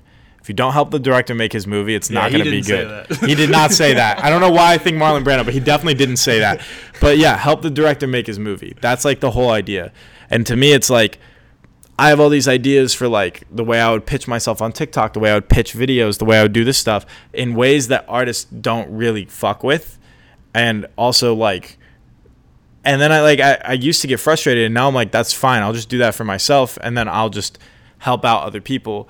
And also I think it's the producing aspect the fact that like I've been a full-time producer for like two and a half years and like mm-hmm. I do love producing because I like producing for directors that can do things that I don't think I'm capable of. And so it's like but I need that under my production company because it's still produced by me. You know what I mean? And mm. like that makes me be like, okay, I shouldn't really be running a YouTube channel, but maybe just a creative agency with like I a see what website and saying, stuff. Yeah. See, the main reason I've done Tall Skeleton the way I have is because, like, when I finished film school, I just knew that I really wanted to just get right into making a bunch of things Yeah. and, like, my own things, you know, even if that was, like, a music video for Mm-hmm. an artist. Um, but I wanted to approach them just the same way I would if I was directing a short film, you know, Yeah. make this really good and take it seriously as filmmaking. And my thought was that you know through film school i was putting all my stuff on vimeo and my personal website and i don't think that there was any way to really gain traction from those things i think i was putting a little bit too much stock into like staff picks on Vimeo and like these, Yeah. and these kind of film collegiate things. And my thought was like, well, where do people find cool stuff? And it was like YouTube. And so I just thought like if I want if I make something, like I'd just like it to be in the same place as all the other stuff I make. Mm-hmm. And so now I've kind of created this content family of things that are very different from each other but in, in theory if you like one you would like the other you know and so i really like having like this family of stuff i make but i'm not as concerned as like youtubers about putting out like my my weekly or monthly Yeah. quota you know I think, and I mean, I feel like you've naturally gained an audience at this point too, where you're like people are starting to really catch on to the vibe. I think I just, I almost like the idea of like having a place from certain things, Mm-hmm. kind of like you, but like not it all being the same place. You know what I mean? And I also think that it's kind of I like um. I always love discovering when an artist that I like did another piece of work and I didn't know they were affiliated with it. Yeah. Or even like um, do you know, eh, like John H. Benjamin, Mm-hmm. the guy who plays Bob in Bob's Burgers. You know his jazz album i forgot about I don't know how to play piano. i forgot about when that. you find out about stuff like that, that's fucking awesome, right? Yeah. Like you're like, that's so sick that he did that. Like, why the fuck? And I think it'd be cool if somebody who became a fan of my directing stumbled upon my TikTok Yeah. and was like, instead of it being like this, this is after school program, Mm-hmm. but then you're like, oh, I like this guy Lucas OM. I've seen a few of his videos. Like he's cool. And then you go on TikTok and you look up my name, and it Yeah. has nothing to do with these music videos. It's like, Yeah. yo, this is his whole other thing that he's trying to do. yeah no that's a good point Be- But that's just that's just the way. no, I no, no. It makes sense. It's, it's a little tricky for me because I've had that same joy a lot. Because like when I was in high school, I was just like very into Donald Glover's comedy and Yeah. Community and Gam- and Gambino, and I, I was just very impressed and inspired by a person that could do all these different things. Mm-hmm. So every time I found like another layer to his career, like oh, he also has these YouTube comedy sketches. Yeah. it was really cool connecting all those threads the way you're describing. I guess as I've gotten older, I've cared a little bit less of being the detective who puts it all together, and I kind of thought like, can I do the work for people and just put it all Yeah. in one place? Exactly, yeah. and and that's where it's been exciting for me getting comments sometimes on a music video or a podcast where they're like. I came here from a video essay, or I came here from this, and Yeah. and I'll get people saying like, "It's crazy you make this too." Yeah, you know. I, I like that too because sometimes in my TikTok comments there will be people who are like, "Aren't you in Overcast?" And then like that's like a cool feeling to be like, "Oh yeah, like you know me from one thing, and now you're seeing me in another." And I, again, I feel like it can be explained to people in different ways. I just like, I don't love. I think the thing is with music videos is like, I don't like. I want to make music videos. I like doing it. I think I'll always do it, but I'm just so not.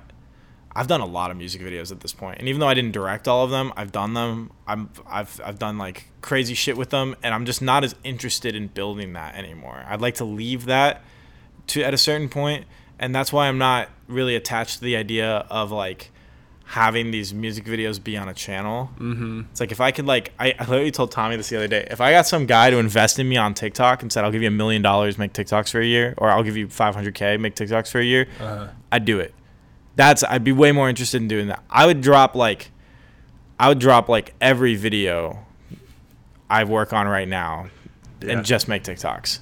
Because to me, I figured out how to do it where it's like making TikToks is like making videos. You know what I mean? It's just Do you get a lot of creative fulfillment out of it? I get way more creative fulfillment out of it than I have anything else I've done in the last two years. That's interesting. Because it's like I'm super inspired by the Neistat brothers. They're two of my Yeah. favorite filmmakers ever. I feel like that's if you watch my TikToks, that can be kind of apparent. that makes Yeah, a lot. Of, yeah. so is it? Well, when you're doing TikToks, you kind of have to figure out how to do something with like small resources, and you're kind of just like making something out of nothing Mm-hmm. Yeah. to an extent. Is it- is it that? I love that. I love- the nice yeah. stats are very just yeah, kind of brass. it's tacks. make something out of nothing. It's not deal with all this bullshit that comes with like working with people and doing things. And Yeah. fucking just I don't know. There's just so much bullshit that comes with it that I just am not like interested in. Like, I- yeah, I got more excited. I'm more. I'm way more excited about how the the capabilities of something is than if it's nice. I got a lens kit for my iPhone.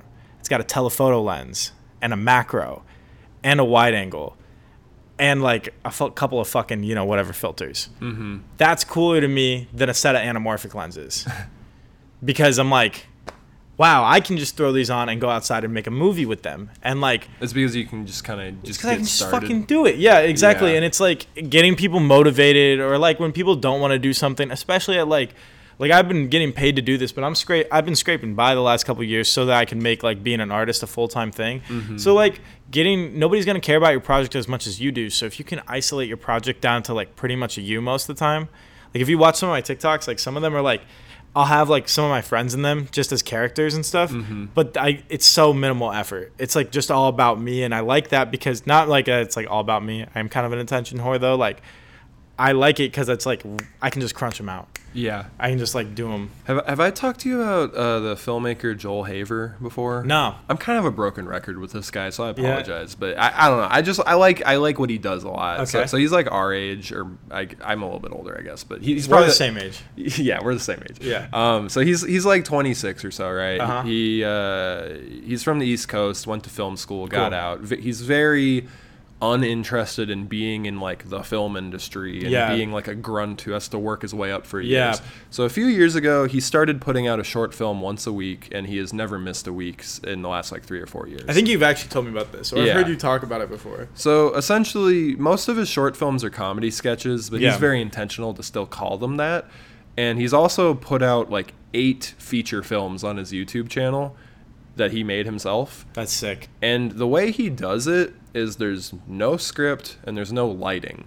So he does he relies on a lot of wide shots and a lot of improv and a lot of natural available light I bet they're awesome though. that's the thing is like when it comes to his comedy i think it's like consistently hilarious Yeah. i think he's just a very talented comedian and improviser but then I, i've watched a few of his features and i think that they're actually very compelling and it's like sh- sure when you do filmmaking that way you're you're gonna be a little bit limited to a certain style Yeah. but it's the style he likes to do so that doesn't matter That's- in his case and i and the, the thing about him and this like general spirit is that he likes filmmaking so much that he doesn't want anything to stop him so he That's very much how I feel Yeah. about my TikTok stuff. Is Yeah. I don't I don't want to like you just want to be able to make something Yeah, and that's that's why I love like the Neistat Bros because they they were kind of like that, and I almost like the.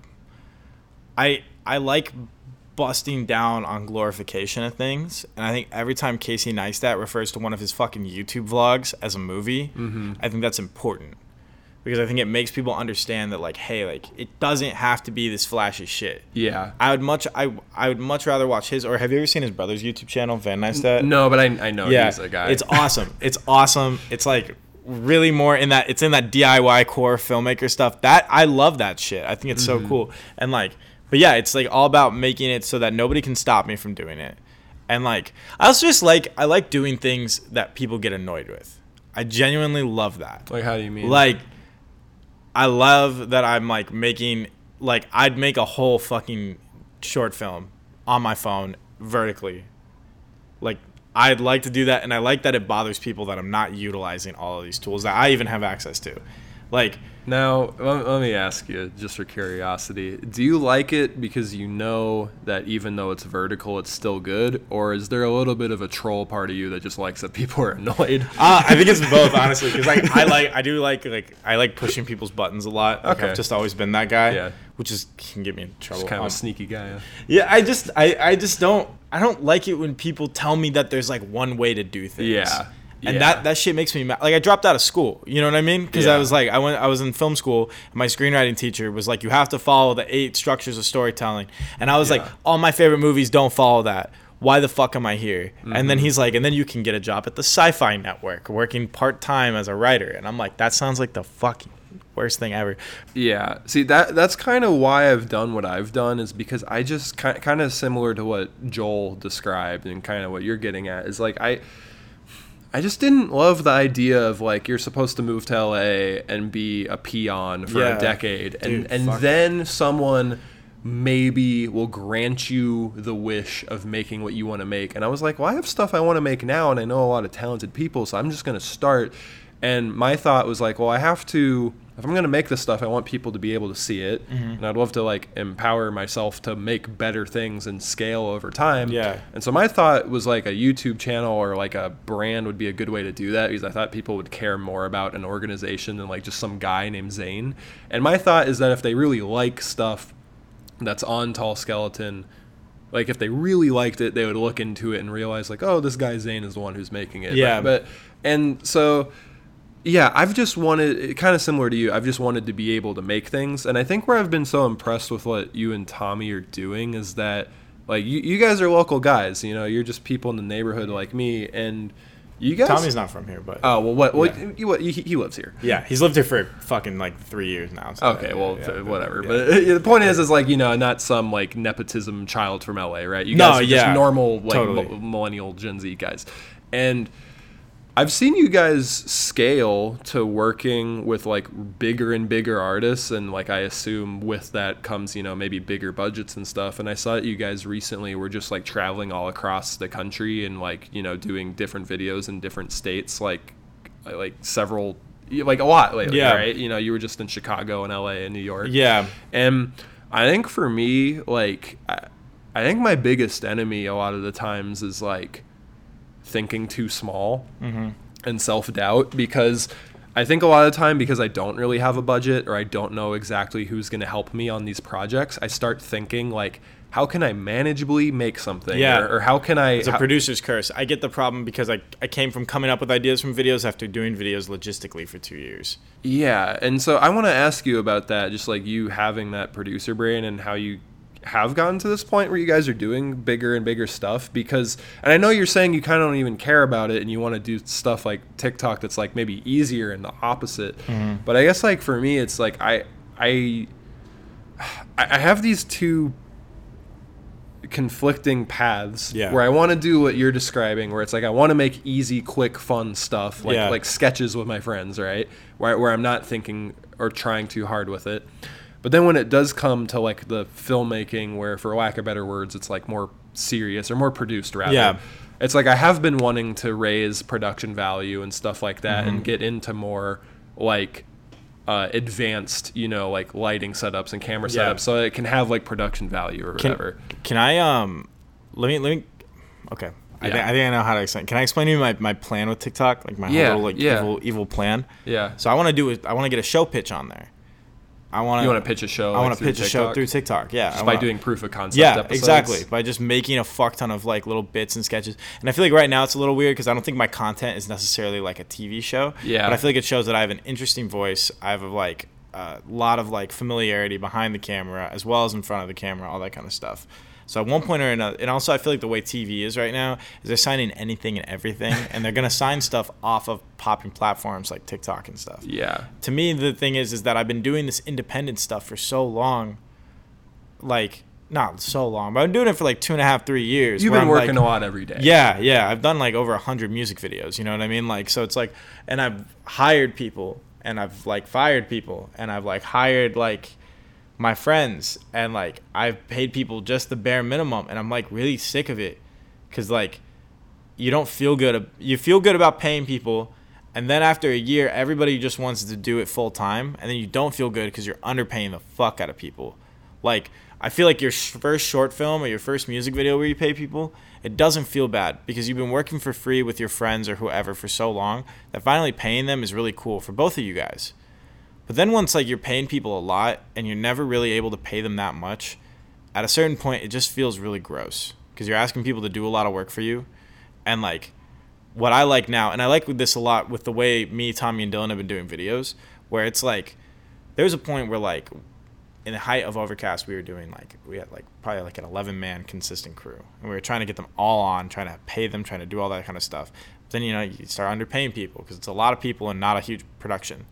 Now it's like the main people are me, Tommy, and Dylan on our projects, at least as of recently. Most of the time, Tommy's directing them, doing VFX. I'm producing them. Dylan's shooting them. Sometimes the roles switch. I'll be producing, directing. Tommy will be editing. Yada yada yada.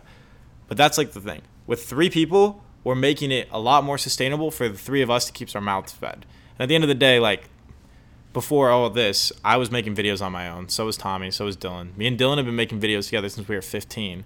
So like we can we can do it with the three of us and it feels better because we can actually pay each other. It's still not as much as we need to get paid but we can pay each other a lot. We can pay each other living wages you know what i mean? Mm-hmm. So to me it's like yeah like up shit up but if the money's not there don't stress yourself. That's the way that i look at it. Like Yeah. the reason i'm trying to do this whole idea with the show pitch is like tiktok I get popping off TikTok. I get some brand deals. I can start getting paid. But then at a certain point, I can be like, yo, like, who wants to take this to like a streaming platform?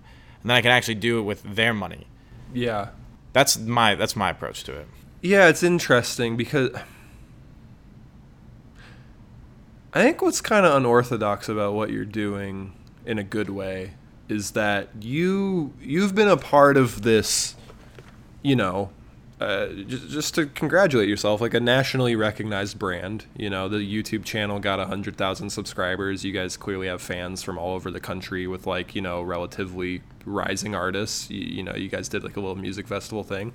And that's like no small feat. And you know, you've been the producer doing a lot of the fucking planning Yeah. and making a lot of this happen. I I honestly can't like at the end of the day, like I was just I was like with with Overcast, the way I look at it is it was just experience for me. Like a lot of that was really like Tommy's ideas and stuff like Sure. that. I, I mean, listen, I, I get that it's a team and all, but just Yeah. to give yourself some credit, I mean, as the producer, you, you have a lot to put together and you did a lot of work.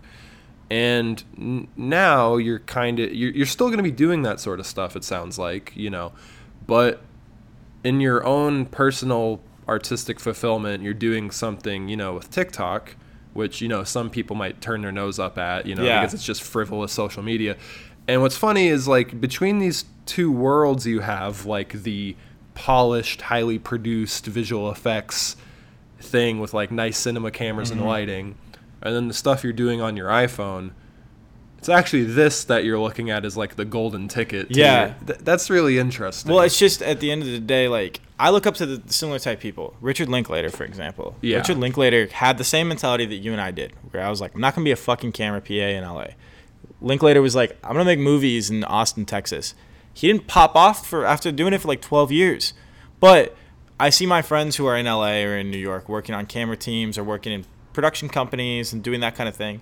When I'm talking to them, we're kind of on the same page still we're kind of on the same level. It's just a different industry. I got a friend who works for a pretty big production company, and she does like office work for them. I have a friend who's like a, one of the best first ACs in the music video scene out in LA right now. I feel like we're kind of on the same plane because even though I'm a director producer, I'm not working on nearly as big productions as they are, but I have a bigger role. You know what I mean? And I think it's mm-hmm. all about choosing that direction. But when I heard Linklater did that, where he just made movies with his friends for years until something got noticed, I was like, that's just much. That's just what how I would rather spend my time. yeah. It's also why I didn't want to leave Phoenix for so long because I was like, this is such a great place to do that. That's been, what's been weird for me lately is everyone I know is leaving. Dude, it's it's fucked. And like I I feel like I'm like, stop. I feel like I'm doing a I feel like I'm doing a huge disservice by leaving just because I feel like we need as many names out there as we can. we But- still haven't worked together on something. Yeah, I know we really. have. I mean, you kind of like assistant edited something for me Oh, at yeah, one point, but true, that was like that wasn't really. I mean, I I think I was on set for one of your earlier music videos. I did the lighting for a Cordy video. And oh, the you- you- Eureka video. Yeah. no, no, no, no. Oh. That uh, uh, Uma. Uma. Yeah. Yeah. It was. And you were you were like a grip for me. Yeah. Yeah. I remember Pete, that. Pete filmed it. Yeah, I remember that was forever. That's the ago, though. second time I ever saw you in my life. Really? The first, yeah. We met. We, We, met at Pete's house. Yeah. No, we met at a Lady Bird screening. Did we meet at a Lady Bird screening? Yeah, because Pete came with you, and he was like, "Hey guys, this is my friend Lucas. He's really cool." Dude, yeah, we did see. I forgot about that. That's crazy. Yeah. Dude, Pete took me. Shout out Pete for that. He took me to all those screenings. He took me to the Bo Burnham eighth grade screening. I was there. Yeah. that shit was cool. Yeah. That was cool. To See- it, but to go back a sec before we just talk about movies we Oh, like. yeah, sorry.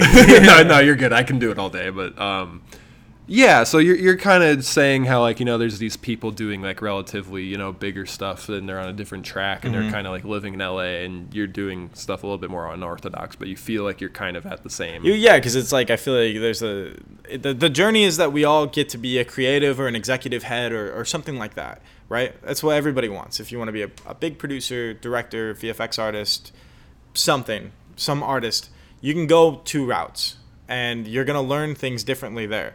My homie who's like a first AC, I know he wants to be a director DP. I know the moment he gets there, he's gonna know the gear way better than I am. You know what I mean? But like I'm gonna know how to do things with less money. It's just a turn off. It's a Yeah. trade off, you know. But sorry, getting to the um, No, you're good, yeah. The TikTok stuff though, like the reason the whole Casey Neistat thing to me was like this is just an untapped market, and there's not a lot of filmmakers on there. There's a few filmmakers on there. I should be making TikToks, huh? Everybody should, but like It's yeah, See- it, it's so counterintuitive like- to how I think, but like it's weird because like I've posted shit on TikTok, but just kind of like kind of just clips of my other stuff. Yeah. I haven't like I've made a few just like I, I thought of a joke or something, Mm-hmm. but the way that you're kind of like I'm gonna tell like a little story in like Yeah. one minute, like I haven't really been doing anything do like that. do what you just want to do naturally because I think what people think with TikTok I don't want to force is it. like yeah. Well, I think people think like, oh, if I do TikToks, I got to sell out and do the face thing and do the fucking filters and do the fucking sounds and trends and stuff. And it's like, yeah, sure. If you want to get one one million views on one TikTok, maybe. Probably not. You're probably gonna be wasting your time. You're also not gonna have fun doing it. Yeah, but at the end of the day, like TikTok is like a it's like an open-ended market where you can just do whatever you want and as long as you do a bunch of it, like it'll probably take off. And like to me, I'm like okay, like so the art hasn't changed. I'm making the kind of videos I want to make, inspired by filmmakers that I can name and look after and all that kind of stuff. And it feels like it's my voice. I just chose the platform that's going to give me the most potential for it. How much do you plan these out, or are you just kind of figuring them out as I write I it? write them in the morning. Every morning I like get up and I go and I get some coffee and I'll read for 30 minutes and then I'll write for about 5 minutes and then I'll film what I wrote and then I'll like Okay, so you're just writing them in five. Okay. I, a lot of my shit is I'm not like saying uh, that's bad, No, just- no, no. But that's like what's fun about it too is that like uh, I a lot of my writing is like really stream of consciousness. Yeah. So like I try to just keep it that way, and then like just try not to overthink anything that I'm doing with this. That's the thing is like I I've been kind of trapped lately where like I keep not getting started with shit because I'm like thinking myself into a hole Yeah. before getting started. I think so earlier this year um, I put out Springtime in Tempe, which was like my first. Love short- that. Thank you so much. Everybody at the house, we all love that. Oh, that's really sweet. Thank you. Yeah. So that was that was the first like Zane short film I've put out in years, Mm-hmm. and then I put out the Don't Take It Personal video for Tech Club, and that Mm-hmm. was like a short film music video. I love that video too. I like I like that one a little bit more than Springtime. And Oh, that, oh, that's really cool. Yeah, Thank yeah, you. Yeah. I think they're the best two things I've made. Like I'm just really proud of them. I them. like the old tech video you did too. The one for his last single, I think. oh, get online with all the yeah. or yeah. parrot. Paradiddle, I think. Okay, Was yeah. it the one with the crop lines and stuff like that? that Yeah, I love, yeah. I love that video. Thank you. I had a lot of fun making stuff for him. you got me fucked up on that video. I was watching that and I was like, Zane's just doing it different. Like I was like, uh, Thank you. Yeah, I, I love working with Elijah and Jay. They're Yeah. the best. And no, they're awesome. They're yeah, they're my favorite guys. So I put out these two films this year and they're in my opinion the best things I've made. I'm just really proud of them and they took the most work because, you know, they both were a lot of locations and a lot of just, "Hey, can you come film with me for an hour, please?" You know, like a lot of my friends are in it and so I've been working on those for a very long time. Um, both of them took multiple years actually, just Yeah. because uh, pandemic, um, not even having the ideas fully finished like while I was making it, and also just like a big commitment to making it perfect before releasing it. Yeah. Um, and so they've been living in my head for like a long fucking time. And I thought that once I put them out, I would have this huge weight lifted off them off of my chest, and it would be way easier to get back to like making new things. And I gotta say, like ever since I put them out, like in May and June, I've been really going through this rut that I'm finally getting out of this month. Where the last few months, I think like it, it, it had become really hard for me to sit down and work. And I think it's been a lot of just me overthinking stuff or going on social media and seeing what other people are doing and Yeah. being hard on myself and not feeling capable. And so a lot of times when I see people doing stuff with like very polished, highly produced setups, whether or not it's like what you guys do, um, where you're making like a lot of moving parts happen really fast, instead of me like I, I get so in my head of like I don't know how to do that that then I just I just get concerned and then like I don't make stuff. Yeah. And lately, like I, I think I'm making like a fairly ambitious music video right now, and I, there was a lot of like kind of wallowing and like not feeling like I didn't know how to do it. And lately I've just been kind of getting up in the day and just finding tasks to work on and just put mm-hmm. and surely slowly but surely it's been pushing forward and now I feel like I'm actually going to make something really great. Yeah. And I've just been trying to remind myself like I can do this. Like I can figure this out. Oh, yeah. You know, uh, but it's uh, producing has always been my weak suit. Mm-hmm. So I guess like with you being the guy that like makes all this stuff happen more or less, you know, it's like it's it's impressive to me. Well, thank you. I appreciate that. And I think that's what made me want to become a producer was that I was like, A, it's a great job to try to get because you're basically the guy who's going to sign up to do everything nobody else wants to do, Mm-hmm. which makes you irreplaceable. You know what I mean? Because, like, everybody wants to shoot, but do you want to order the food and get the extras and make sure that the insurance is right for the location? You know what I mean? It's like not pretty. But what came with it is the whole reason I wanted to do it is I want somebody to, I want a producer to work with me.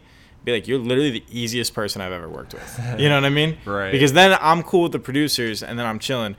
That's how I first started. Now I'm like, why would I have anybody produce for me? You know what I mean? I'm like, I could just do it. I mean, I'd, I'd get a line producer, but that's probably as much as I would get for the foreseeable future. But, um, but like, yeah, I don't know. It's it's a it's a slept on task. I think it's because people don't really know how to define it. Um, but I think the main thing, this is something me and Tommy talk about because Tommy and I are both like kind of just the producers in our group. Like, the biggest thing about being a producer is being like, okay, I don't know how this is gonna work, but I'm gonna figure it out. You know what I mean? Like, if you uh, like if you stop yourself in any moment that you don't know how to do something, you're just gonna become the most like limited person ever. You know what I mean? Yeah. Like, and also like I feel like even though you went to school and I didn't, I feel like we're still cut from the same crop on the fact that like, bro, at some point you didn't know how to do any of this. To be honest, I learned most of what I know how to do from YouTube. Fil- Exactly. Film school. That's what I mean. Film schools. Yeah, yeah. And like, I also I had some projects like when You I might, was you might be out of frame. Oh, my bad. I, you're on, we're on a 50, so I just Yeah, want to make yeah, sure. yeah. I know. My bad. I'm like getting all comfortable. Yeah, Um, we'll find out later. But um, I I had the same thing when uh, I was younger. I had two short films that I put out, and I spent about a year and a half on both of them. I had like edited them at the same time. One was my 16 millimeter project for Scottsdale. Pete actually shot both of them. Is rain in it? Um, yeah, Rain's in it. That's Yeah. Joy of My World. Uh, I shot that in like f- the spring of 2018. I didn't drop it till like the end of 2019. Mhm. And then I had a film called A Blind Date, and I probably dropped it a year after I had made it. And that was like, first off, that was like really, those were, that was my second and third short film that I would say is like a short film that I would say is a full short. I made one in high school. Um, that I was like, this is that that I had like made, wrote, and directed and stuff. And I remember I was doing those and I felt the same way. I wanted them to be perfect. I wanted to get it out. I thought I would feel better and then I didn't make anything for like so long. And then I finally started doing the music video stuff with Danny and Tommy and I did a few of my own music videos as well and it kind of just like evolved into that. But I think something that I think is overrated, at least at this point in my life, is the idea that like art is perfect because at the end of the day art's made by people and people are far from perfect. So to like criticize something that you're making to be the best it can be is almost doing it an injustice. Almost like if you had a kid and you were trying to criticize it and be like you need to be perfect. You can't ask that of a child and to me the way that i express myself and the way that i approach creativity is that mm-hmm. projects are like babies. And that like you gotta te- you gotta like teach you how to walk and you gotta like do all that kind of stuff with it. Some people see it as like this is a project we need to get it done perfectly. I don't see anything wrong with that because i think you also need to have the execution you know you're selling shit all that kind of stuff mm-hmm. but like that's what made me fall in love with tiktok was that i was like okay i can make these and if they're not perfect it's fine. This algorithm is more about just releasing stuff than it is anything Yeah. else Yeah, that's crazy because I j- just as like a hobby, I made tall skeleton gaming. And Yeah. I, I it's it's been kind of dead for a little bit, but I'll, I'll bring it back. I just haven't. Well, I shouldn't say I haven't had the time. I don't know. Life's hard, you know. yeah and I, dude i get Point, it point is, uh, I was posting like a Smash Bros clip every day for a while. At a certain point, see Mark, uh, Private Spicy, he's been doing that since longer than me. Mm-hmm. yeah So- i've seen some of yours on tiktok and stuff Oh yeah, yeah. I see more tall skeleton gaming on TikTok than I do tall skeleton. There's a lot more posts. yeah, yeah. And so I, I wound up um, just getting a little bit overwhelmed by it. So I kind of just hired Mark to start running my channel for me.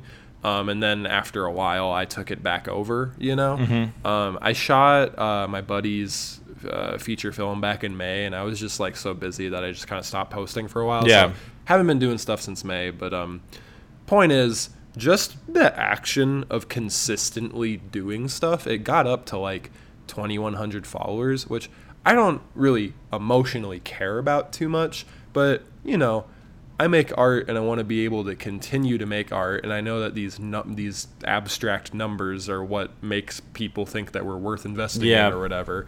Well, it's it's leverage. It's able to sell. it's yourself, leverage, you know yeah, what I mean? exactly. Like and well, I was just gonna say like the tall skeleton main. like I r- rarely post on there, you know, um, and even still, it has like 300 or so, and it's just really crazy because like Mark, who he he like very dedicatedly runs his page, he's up to like 11,000 or something like that, Mm-hmm. and kind of like what you just said, like it is a platform where like.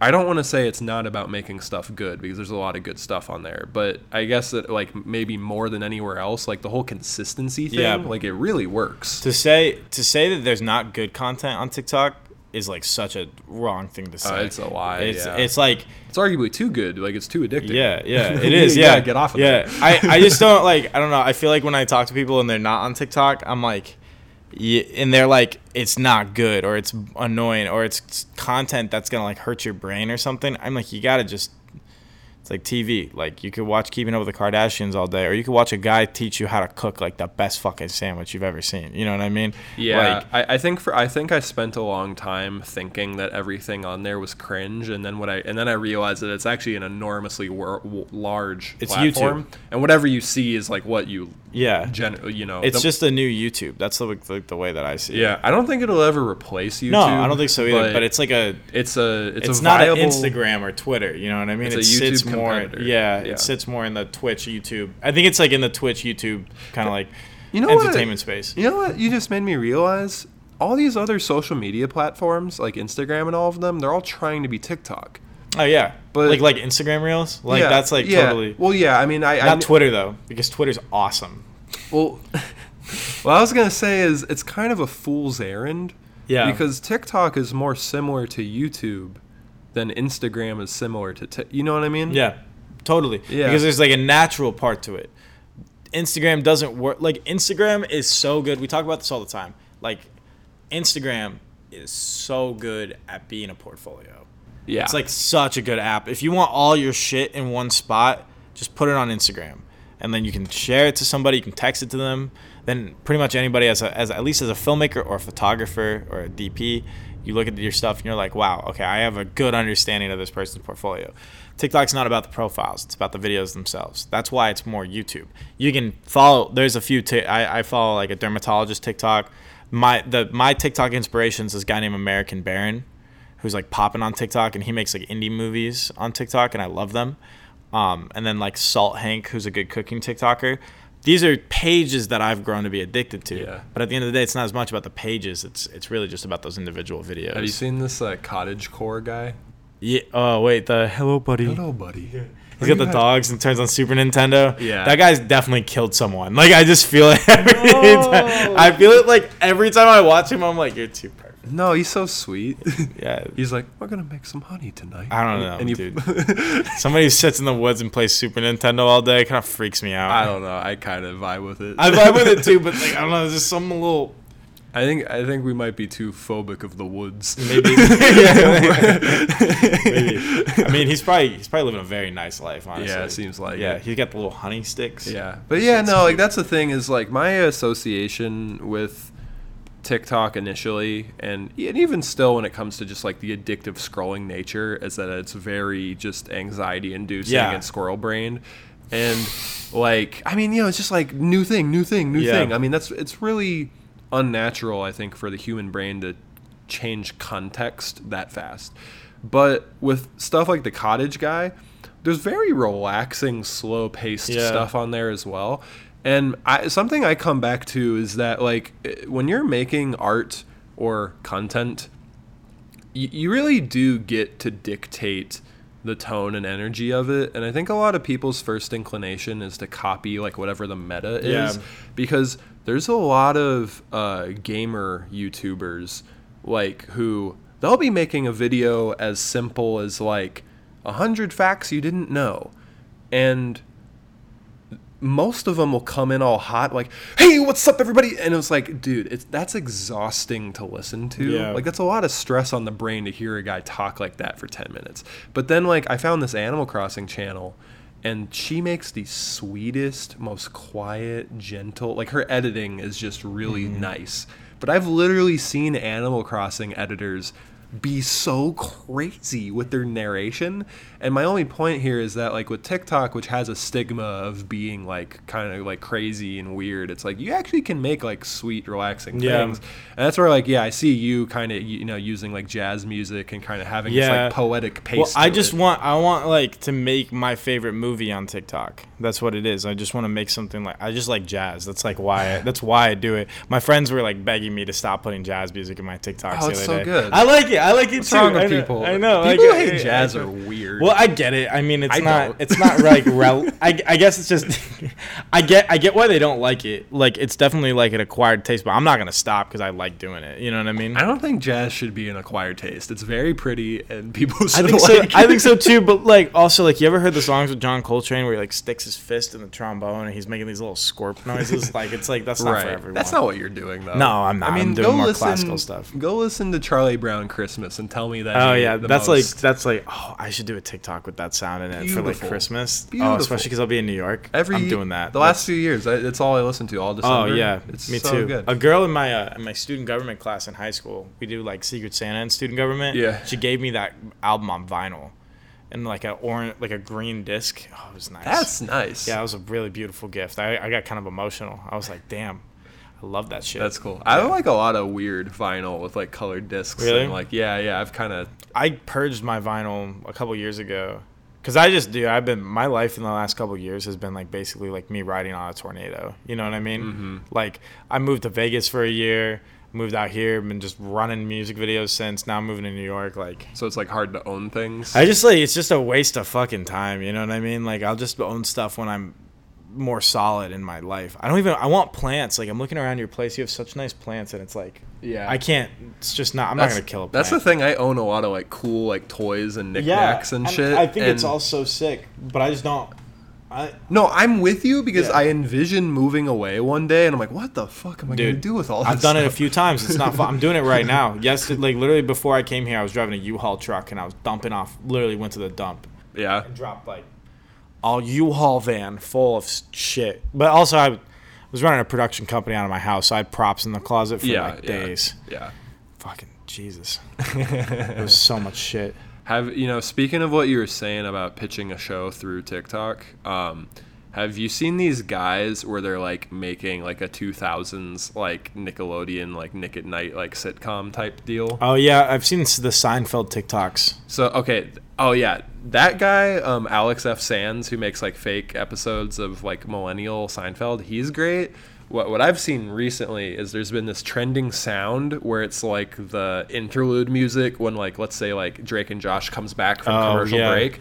So like, like well, not a yes that, but Yeah. but no. I'm, I'm missing the whole music part and just thinking of the sound The effect. sound- right? great sound effect. But point is, you know, th- this this trend happened where people were like, uh, "POV, you're the jock in a 2000s show, and you were just caught with uh, alcohol," you know. And Yeah. So people have been like, you know, spoofing these these cliches.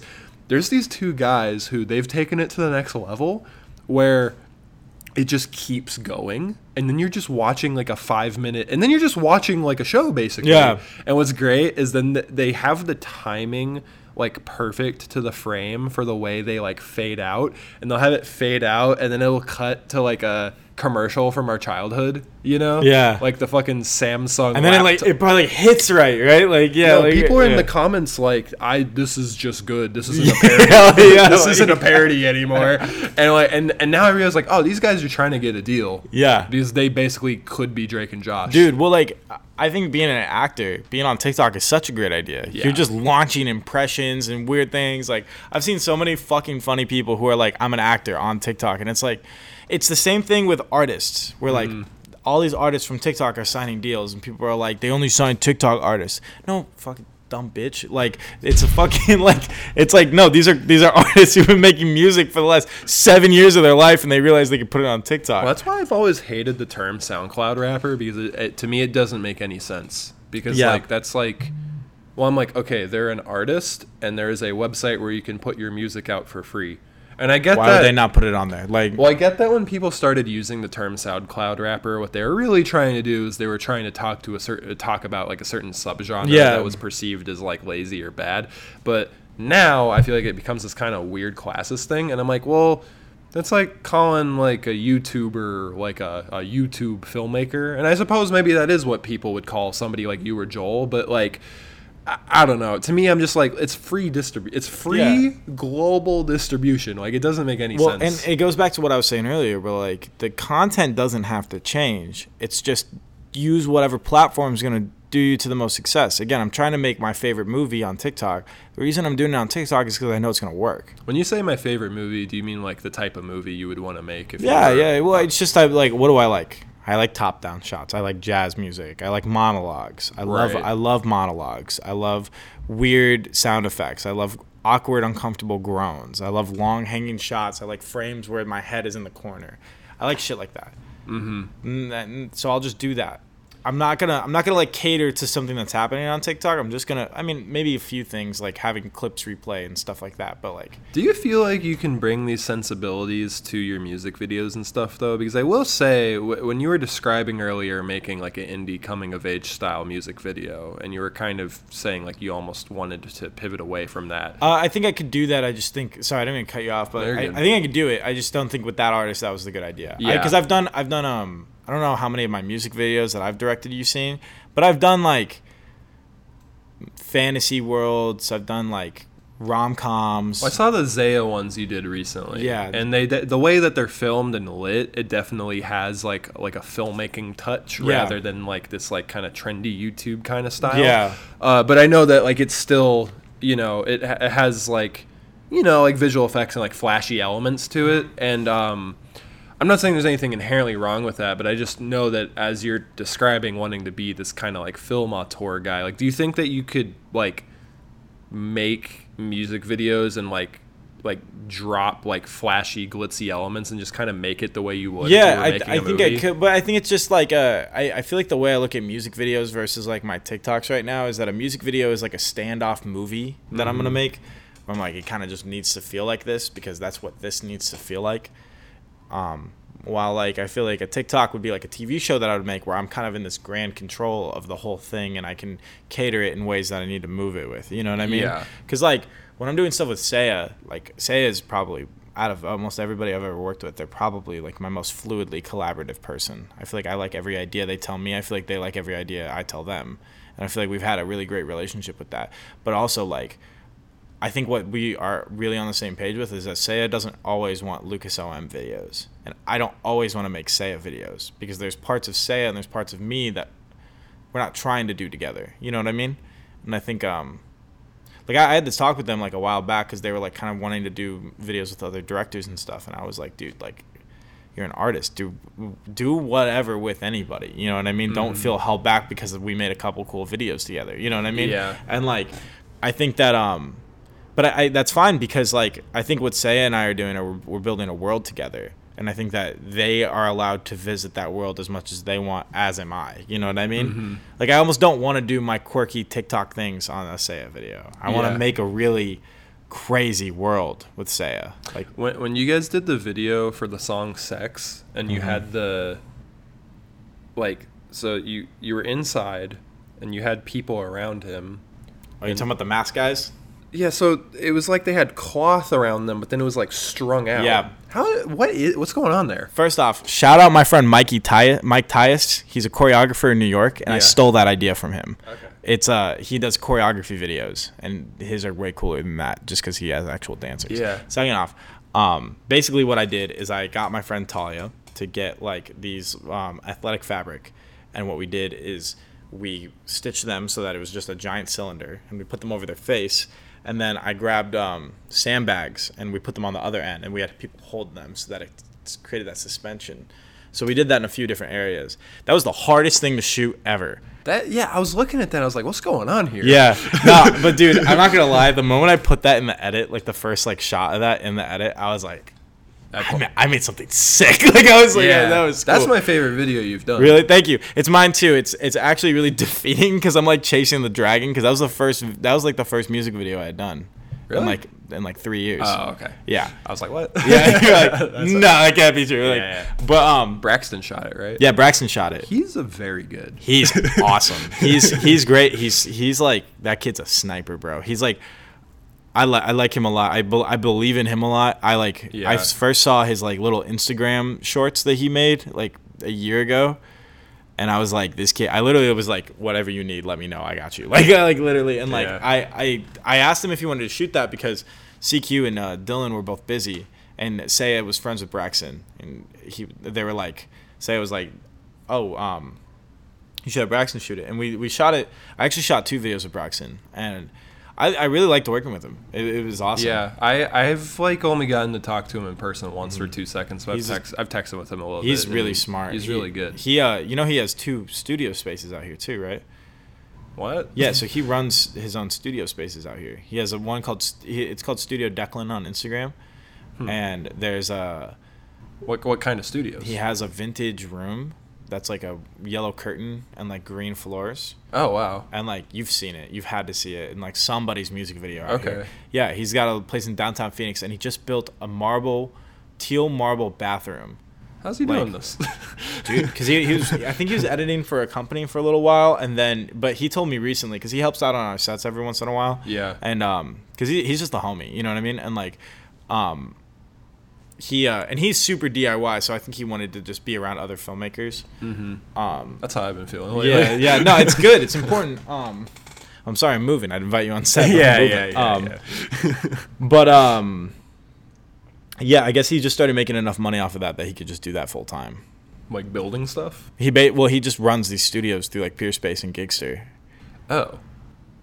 Um. So like you make it and then you register it on there and then people. Rent yeah it, like you like like you like rent out a space like a like a commercial space you renovate it and then you just Mhm. rent it out and then at that point it's just like That's crazy. upkeep and like making sure that somebody's there See, when I see people who are like this young, like doing stuff like that, I'm like, it's. I don't know. People have a lot of business sense. yeah dude i i'm i'm just now getting into business sense now and i didn't think i needed it when i was younger That doesn't make sense to me though, with what you've been doing the last few years. that's the, beginning of my business sense oh, i Oh, wasn't okay. doing it before Okay. also what i what i do feel like I I do think so. I, I I have this idea too of how I like to go about things, which is that like I had this production company I wanted to start a couple years ago called Left Hand Productions. The whole idea of it was it was left is like why left because it's not right, mm-hmm. and like to me. I think I've had a good sensibility in the last few years of making decisions as like just doing the weird thing or doing like the out of pocket thing or the high risk thing. Like I feel that way about New York right now, Mhm. where I'm like, this is just this feels like the most risky, so I feel like I should do it. Mm. And like, cause like when I first started doing, cause I've been with Overcast since the beginning of Overcast. Like I, I was helping them out really early on, and a lot of my friends back then were like, those videos suck, and I was like, whatever. Like the this feels refreshing, so I'm just gonna run with this. Mm-hmm. And those videos don't suck, but like, like they're cool videos. No, yeah, I had a risk is hard. I'm. I don't know. Dude, you, you got one life. You can do as much with it as you want to. I know. I'm just thinking about like, okay, this is personal stuff. I shouldn't talk. Yeah, about. yeah, no, I get that. I just like the, the way I look at it is like not taking a risk is a risk in itself. You know what I mean? Right. Like when I was in school, I was like, "Oh, should I drop out?" And all my friends were like, "You should not drop out." And I was like, "Yeah, but then I'm in school for the next 3 years and I'm doing this bullshit when I could just be doing my own thing." And like when I moved to Vegas, I moved to Vegas in 2019 because I got a job at a film distribution office. And I remember I got offered the job and I moved out to Vegas a week and a half later. And that like completely just changed my uplift in my life, changed it. I was seeing a girl that ended like fucking I was making a short film with Dylan called Dog Days that I had to like finish up while I was moving Yeah. starting this new life and i was like fuck this is like really risky and crazy and honestly i'm happy i ended up moving back here but doing that was like such a it, like I just felt like I grew up as a person because I was just like I'm gonna just do something crazy. You know what I mean? What do you think about the fact that a lot of young filmmakers are told to work and work and work, and then let's say they direct like a big short film, you know, that they've been dreaming of making. Mhm.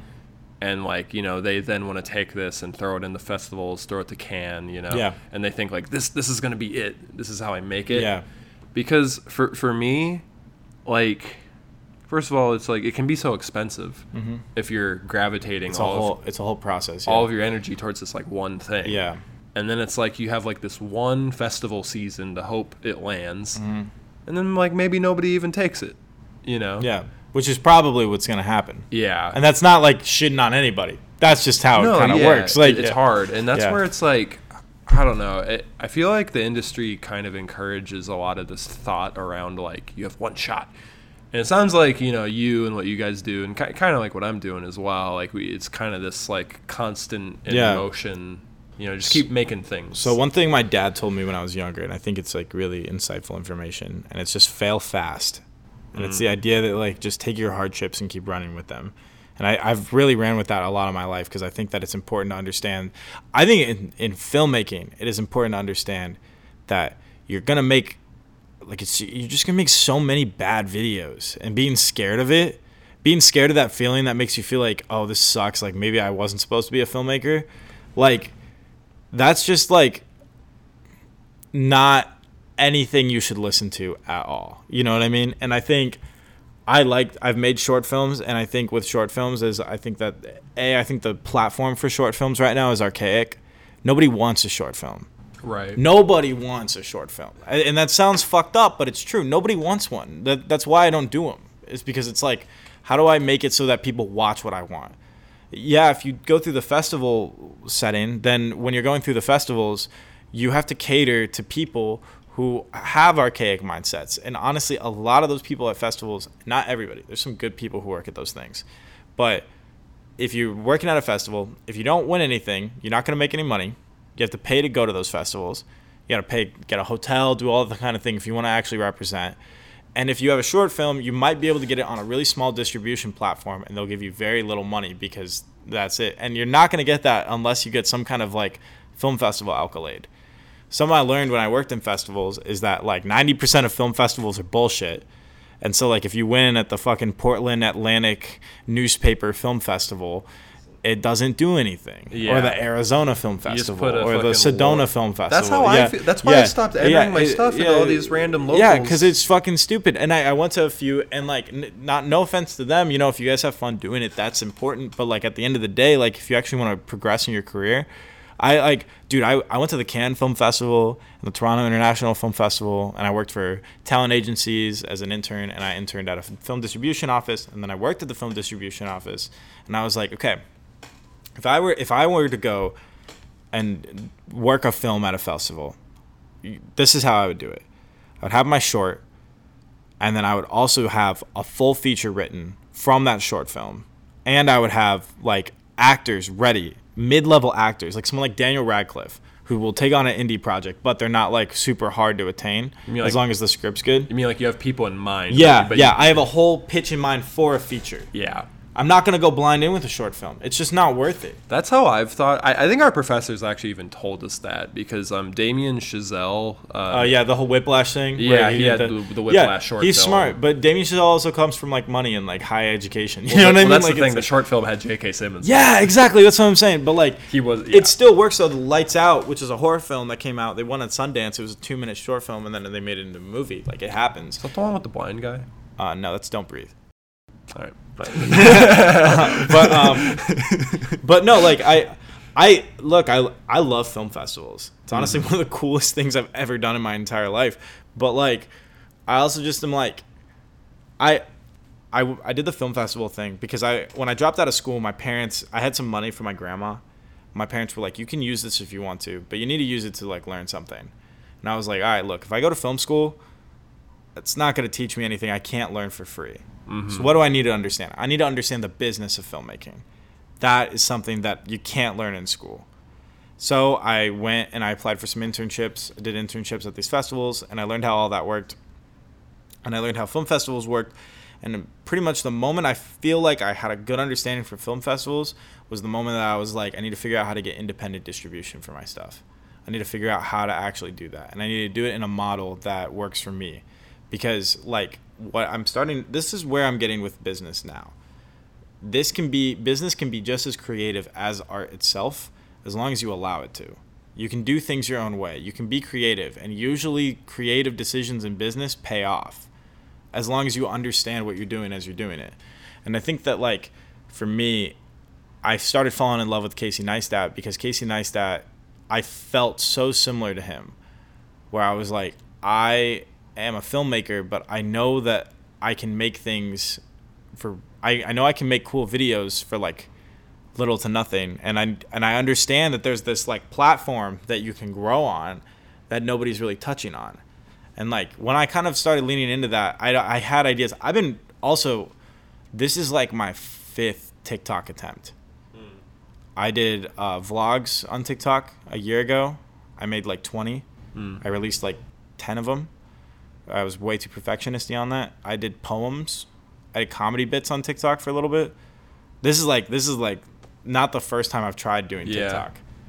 Did, did you feel like a need to like kind of wipe the slate clean and not Yeah, I, I think that you got to grow a page, like a channel, in the sense where you got to like have like like you you have a tall skeleton and then a tall skeleton gaming, right? You're not going to do both on one. I'm I'm the same way. So I I did uh I did the vlog one, um, and I just felt like there was a lot of my personality was being lacked in that, and then I did the poetry one, and that just felt boring.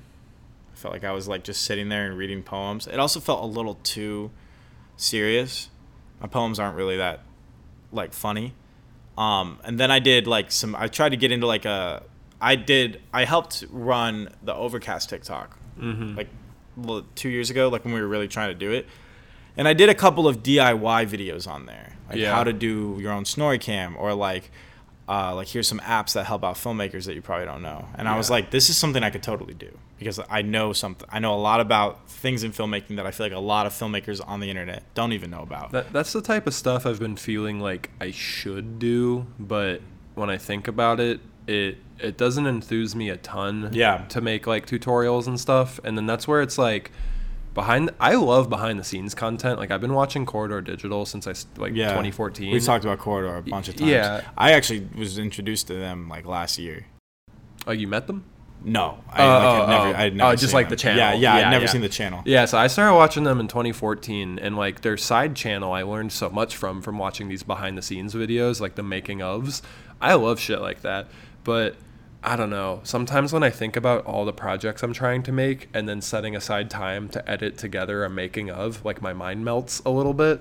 And I also don't have like a guy like on set filming the making of, so like that's something I would also need to make those a little bit more possible. But I've made some making of things in the past, and like they, some of them were kind eh, of ass. I like unlisted them and stuff. But yeah, that's the sort of stuff I would love to make of it. But it's just, it's sometimes I'm like having the time to like make the art, Yeah. and then make videos about the art. Like it's like so tedious. Well, that's what that's what makes like TikTok so great is that like I have a for my production company. I think I'm gonna start another TikTok and just do like everything that has to do with my music videos on there, but have that mostly be just like time lapses of me building out shots and stuff like that. Like just Right. stuff that's like almost like.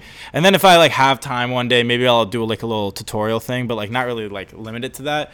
I, I don't love the tutorials. It was just an avenue I knew I could do. Right. I have a good camera presence and I know I can like I can explain a lot of things and I knew I knew the logistics aspect which is stuff that people don't really talk about on videos. Yeah. But the once I got to the thing that I do now, I think it was it was really just like how can I I, I actually if you look at my earlier TikToks, I did dialogue pieces. But those took me a while because I was doing like responses and I was going back and forth. like And like was- a like a sketch where you're yeah, like, yeah, and that was fun. But when I got into like the monologue stuff, I was like, I can write these faster, I can film them faster, I can get Yeah. them done in a day. And they started also the first one that I ever, I think my first TikTok that did anything got like 30k, and that was like off of me basically explaining what it's like for me to have a panic attack. And the Mm. moment I did that one, I was like, this is like definitely my avenue. yeah. Also Ta- talking stuff. talking about like interpersonal things. Yeah, just like I, I have this one. Um, I, f- I forget what it's called, but it plays to the song um, "Time Moves Slow" by BADBADNOTGOOD, Uh-huh. and um, I'm basically just explaining what it feels like to go about your life and feeling like you're always waiting for the next thing. So like I was like, I'll watch a movie to get to, the, I'll watch a TV show to get to the next episode. I'll read a book to finish the next one, and I'm working just so I can get the stuff I need to get done tomorrow done. And I was like, I'm not actually living my life. Right. When I started writing about stuff like that and having these like inner monologues, a TikTok picked up. I was having more fun, and it was really easy for me to express it. Yeah. Maybe my ver I'm just thinking about like what I could do. Dude, I- just I- do whatever feels right. That's the thing is like I don't know. I think I'm like a pretty particular person as we all are, Mm-hmm. you know, and like people who know me, they know like the shit I think about and like Yeah. talk about and like I have a lot of different interests and I don't know. I'm like maybe I should just fucking my thing is like okay, I'm overthinking all of the stuff about, you know, like setting it up and making it nice and making it presentable. And I'm like, all right, well, if I am the type of person where it's like if I want this to be easy, all I all I want to do is set up a phone and then just say stuff. Maybe that's what I should do. Maybe I should just go to the park and lean it against something and then just ramble Yeah. about stuff for a few minutes and maybe like that's my version of what you're doing. you Exactly. know? Yeah. Well, I mean, do you like my TikToks? Yeah.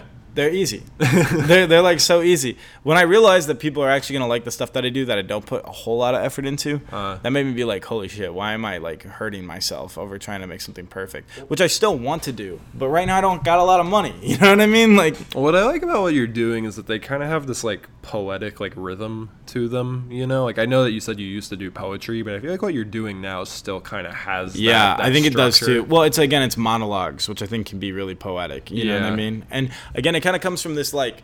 I've written movies before and I write scripts and I don't really love like writing platforms and stuff like that. Like, but I definitely consider myself a writer. Mm-hmm. And I wrote poems for like three years, like almost a poem every single day, Oh, just because wow. I was like, it's, it's just good therapy for me. Yeah. And I used to read those and then I was like, this just isn't fulfilling me. And now I don't even write poems anymore because I usually am writing these TikTok scripts. Right. So I, I think it is similar to poetry. Yeah, I see. I've just been really trying to restructure my life lately to like carve out more time for shit I enjoy.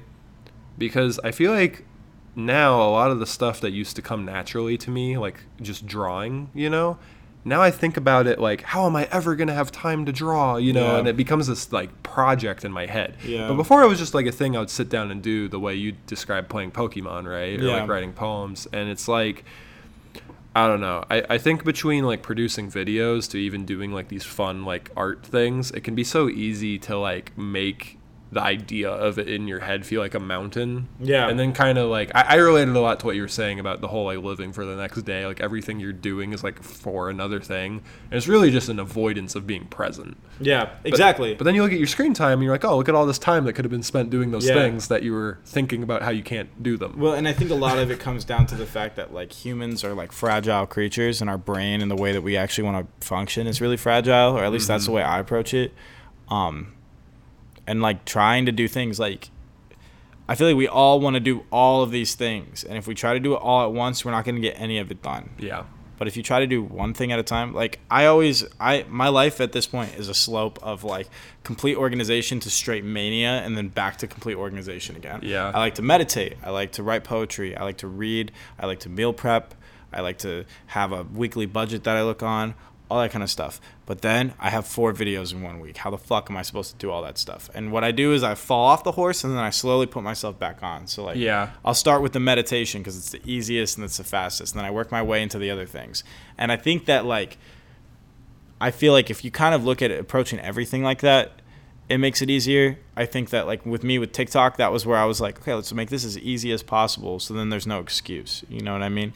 Yeah, that's a lesson I've learned over the last number of years where uh, around like 2018 or so where I was like getting out of college and just, you know, being an adult trying to do better by myself. At that point I was already going to therapy and I was medicated. I'd like gone to yoga classes, you know. I was on this kind of like Yoga's great. It really is. If you can if you can like get yourself to doing yoga constantly, you're gonna be like a super healthy person. I you know I was starting on this journey of like learning of like enjoyable like self self health Mm-hmm. type things and I, I kind of became like obsessive over learning stuff Yeah. that I would I could do better and so I started getting really obsessed over like the the health of sleep and you know and so i was learning like Yeah, you saw the Matthew Walker podcast. Yeah, Yeah, ex- freaking the fuck out, right? Like, yeah, yeah, yeah, exactly, yeah, yeah, exactly. yeah. And uh, and so you know between that and meditating and this and that, you know, like I had this laundry list of things that I felt like I needed to be doing to be my most optimal self because I worked it in my head like this makes me feel better and this makes me feel better. So if I get to a point where I can do all of these things, I'll be so happy. And like those things I think definitely bring your default setting of like consciousness and mood to a higher place of content rather than suffering. But I think in general when you're alive, it's like I think happiness is kind of an illusion and like life is kind of more about being content and then you get to enjoy moments of happiness, Yeah. you know? And like ultimately that I think comes from like being healthy and having like a good mindset. And so I was getting like I, st- I honestly still am like this, like just so obsessed with like being like perfect with all these like health regimens, whether or not it was meditation or sleep or whatever. And I would talk to my therapist about it, and I'd be like so hard on myself for like fucking up any Yeah. of these individual areas of things. That was hurting you more than even the preventatives that you were trying to do. well, well, really, what it was is I, I, I was failing at all of them. yeah, because you were too hard on and, yourself. and she was like, "Well, you need to you need to focus on like one at a time." yeah, You know, so like this year, like the thing I'm I'm hardest on myself for this year is I've been eating more fast food than I ever have. Like I, I've been eating terribly this year, but uh I've been like smoking less weed than ever, and that's like a goal I've had for like years now. yeah. and I'm We've and I- talked about that a few times. yeah, I'm finally ha- I'm finally having more self control with like drugs and stuff than like I have in the last few years, and like sure, while I've been excelling at that goal, this other one has been biting me in the butt. But it's, Yeah. it's just fucking hard to do both at the Again, same time. again, it's just it's like uh it's like when they talk about quitting an addictive drug. Let's say you smoke cigarettes and you smoke weed, in which I've had problems with both in the past. Like if I try to quit both at once, I'm gonna fucking obliterate myself. But if I try to quit one and just lean on the other a little bit, yeah, long term that's not a great idea. But you got to just get through the day. You know what I mean? And I think that's how it is for me. Like anytime I've ever had to like stop my routine entirely, I don't immediately go back to meditating, reading, working out, all this kind of stuff.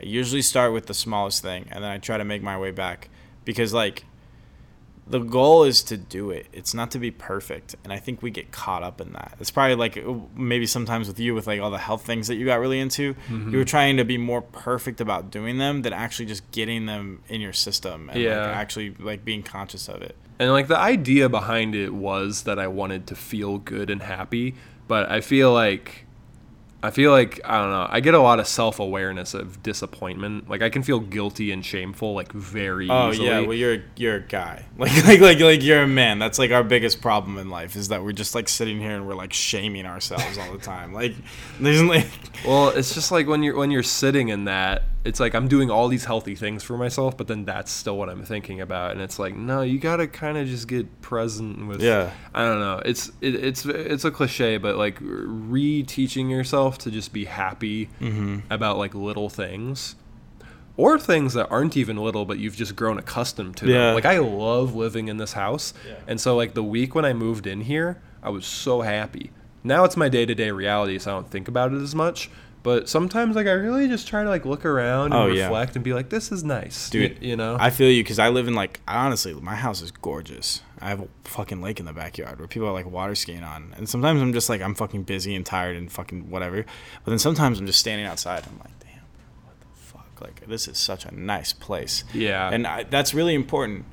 I think. It, mm, excuse me. I think like. It's just like, like you kind of said. I think you just gotta like anything in life is that's worth it. You gotta earn it. You know what I mean? Yeah. And I think happiness goes along with that so well. And like, you gotta remind yourself to be happy. You can't Yeah. switch happy on autopilot. It just doesn't work that way. And if you're doing it, you're probably just suspending something very difficult to address. You know what I mean? Yeah.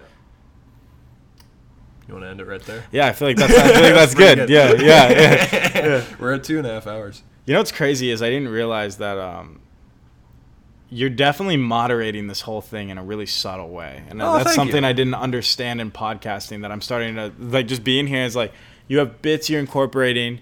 you're definitely steering conversation when you're like, okay, I know that people are going to be interested in this. Yeah. Like, it's interesting. Well, this is episode 29, so and I've done 3 with no guest where it's just me. Yeah. So I've I've done guests 26 times now. okay. and it gets easier the more you do it because when you have to watch two hours of yourself talking, you get very critical. Oh, I'm sure.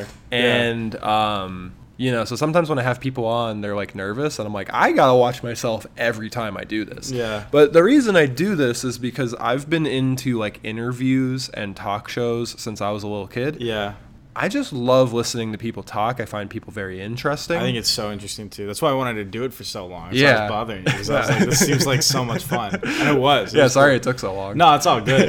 it's it's all good. I'm happy. I'm just happy we got to do it before I left. Yeah, what, what you were saying about the moderating thing, though, um, something that I so I listen to a lot of podcasts, and like a, a lot of them are comedy based or interview based, and what I've found to be really fascinating is whether or not it's like Ethan from H3H3 or like Joe Rogan, when they are a host versus when they're a guest on someone else's show, it's actually like a very different vibe Yeah. and it kind of shows how even though it this is just two people having a conversation when it's like your thing you have this like thing in the back of your mind where you're you're the only person who really has to think about the audience and like how it's flowing and stuff and you're the person asking questions. Maybe you have a really nice flow going and the guest actually is asking you just as many questions as you're asking them and that's cool but you can't really rely on that to happen. So but the other thing is that if you're thinking too much about the next thing you're going to ask then you're not listening anymore Yeah. so I, I think that's where just like research and preparing is really important you so know do you research before you bring people on? yeah, I'll say that. Uh, no offense, this is some of the least research no, I've done good. because I one I already know you, but Yeah. but two we did this on really short notice. Yeah, you know, for sure. But the most recent one I did for uh, the filmmaker Dan Chen, I was going out to L.A. I was doing it in his home. Mm-hmm. He got a movie into like Tribeca. Oh, that's sick. There was a lot of stuff that I wanted to talk to him about, and um, he's like a good filmmaking connection I have, so I wanted to be professional. So yeah. I This could- one's a lot more casual. Yeah. yeah, well, you know, it's. I think I think people can learn stuff from this. No, but- totally. But I think it's like I know what you mean though. Like our, our relationship is more casual, so you can bring Right, it more casual. right. You know me. You've known a lot of like the stuff I've been doing for the last few Yeah. years. So yeah. And yeah, so like as far as research, like yeah, I think it's really important because if you look at somebody like Sean Evans from Hot Ones or like even Nardwuar, those are the most researched interviewers in Mm-hmm. The game. They know shit that you don't even know about Nardwuar's yourself. crazy. Yeah. And I get so goddamn annoyed when like Jimmy Kimmel or somebody asks a question like, uh, I, I- I heard that uh, you and your daughter were um, were you guys on vacation in San Diego recently? And then the guest is like, no. And like clearly what happened is like their team put together some notes. They half read them. Yeah. Remembered the fact wrong. You know what I mean? And so there, there's been tons of times I've seen a talk show host like bring up like a plot point of the actor's movie, and it's just so wrong. Yeah. And I'm like, what was your day today? Were you thinking about your job like at all? You know who's a really good one? They they got they got canceled because they're a fucking creep, but they were really good. Is uh, you ever listen to Charlie Rose talk to filmmakers? Oh, Charlie Rose is an amazing interviewer. Oh God, when he talks to, especially when he talk, you could tell he loved cinema because when he he talks to filmmakers, he's like giddy. Like it was like it was. Like, I watched so many of his because I always watch like interviews with directors and yeah, stuff like that. yeah. Um, yeah. No, I, I I think that interviewing is like an art, and with Oh, I think too. with with podcasts, I've tried to approach this more as having a casual conversation where interesting stuff might come up than an interview because I think when people feel like they're being interviewed, they're more inclined to give an- short answers that are getting to the point rather Yeah. than just having like a flow. An elaborate kind of thing, and I think I think uh, that's what podcasts became so great. Is that like I learned so much on like Joe Rogan's podcast. Like whenever he has an interesting guest on, Yeah. and it's like so fluid conversations. Yeah. I- You know, I, I think that there's like a lot of valid criticism about him, but I think like when his show is at its best, he's had on very, very interesting, like scientists like Matthew Walker, or you know, I mean, he's even had on like Bernie Sanders, right? Yeah. He's had on really good guests, and I just say, had Mark Zuckerberg on. I was listening to it last night, and uh, I have thoughts, but Yeah.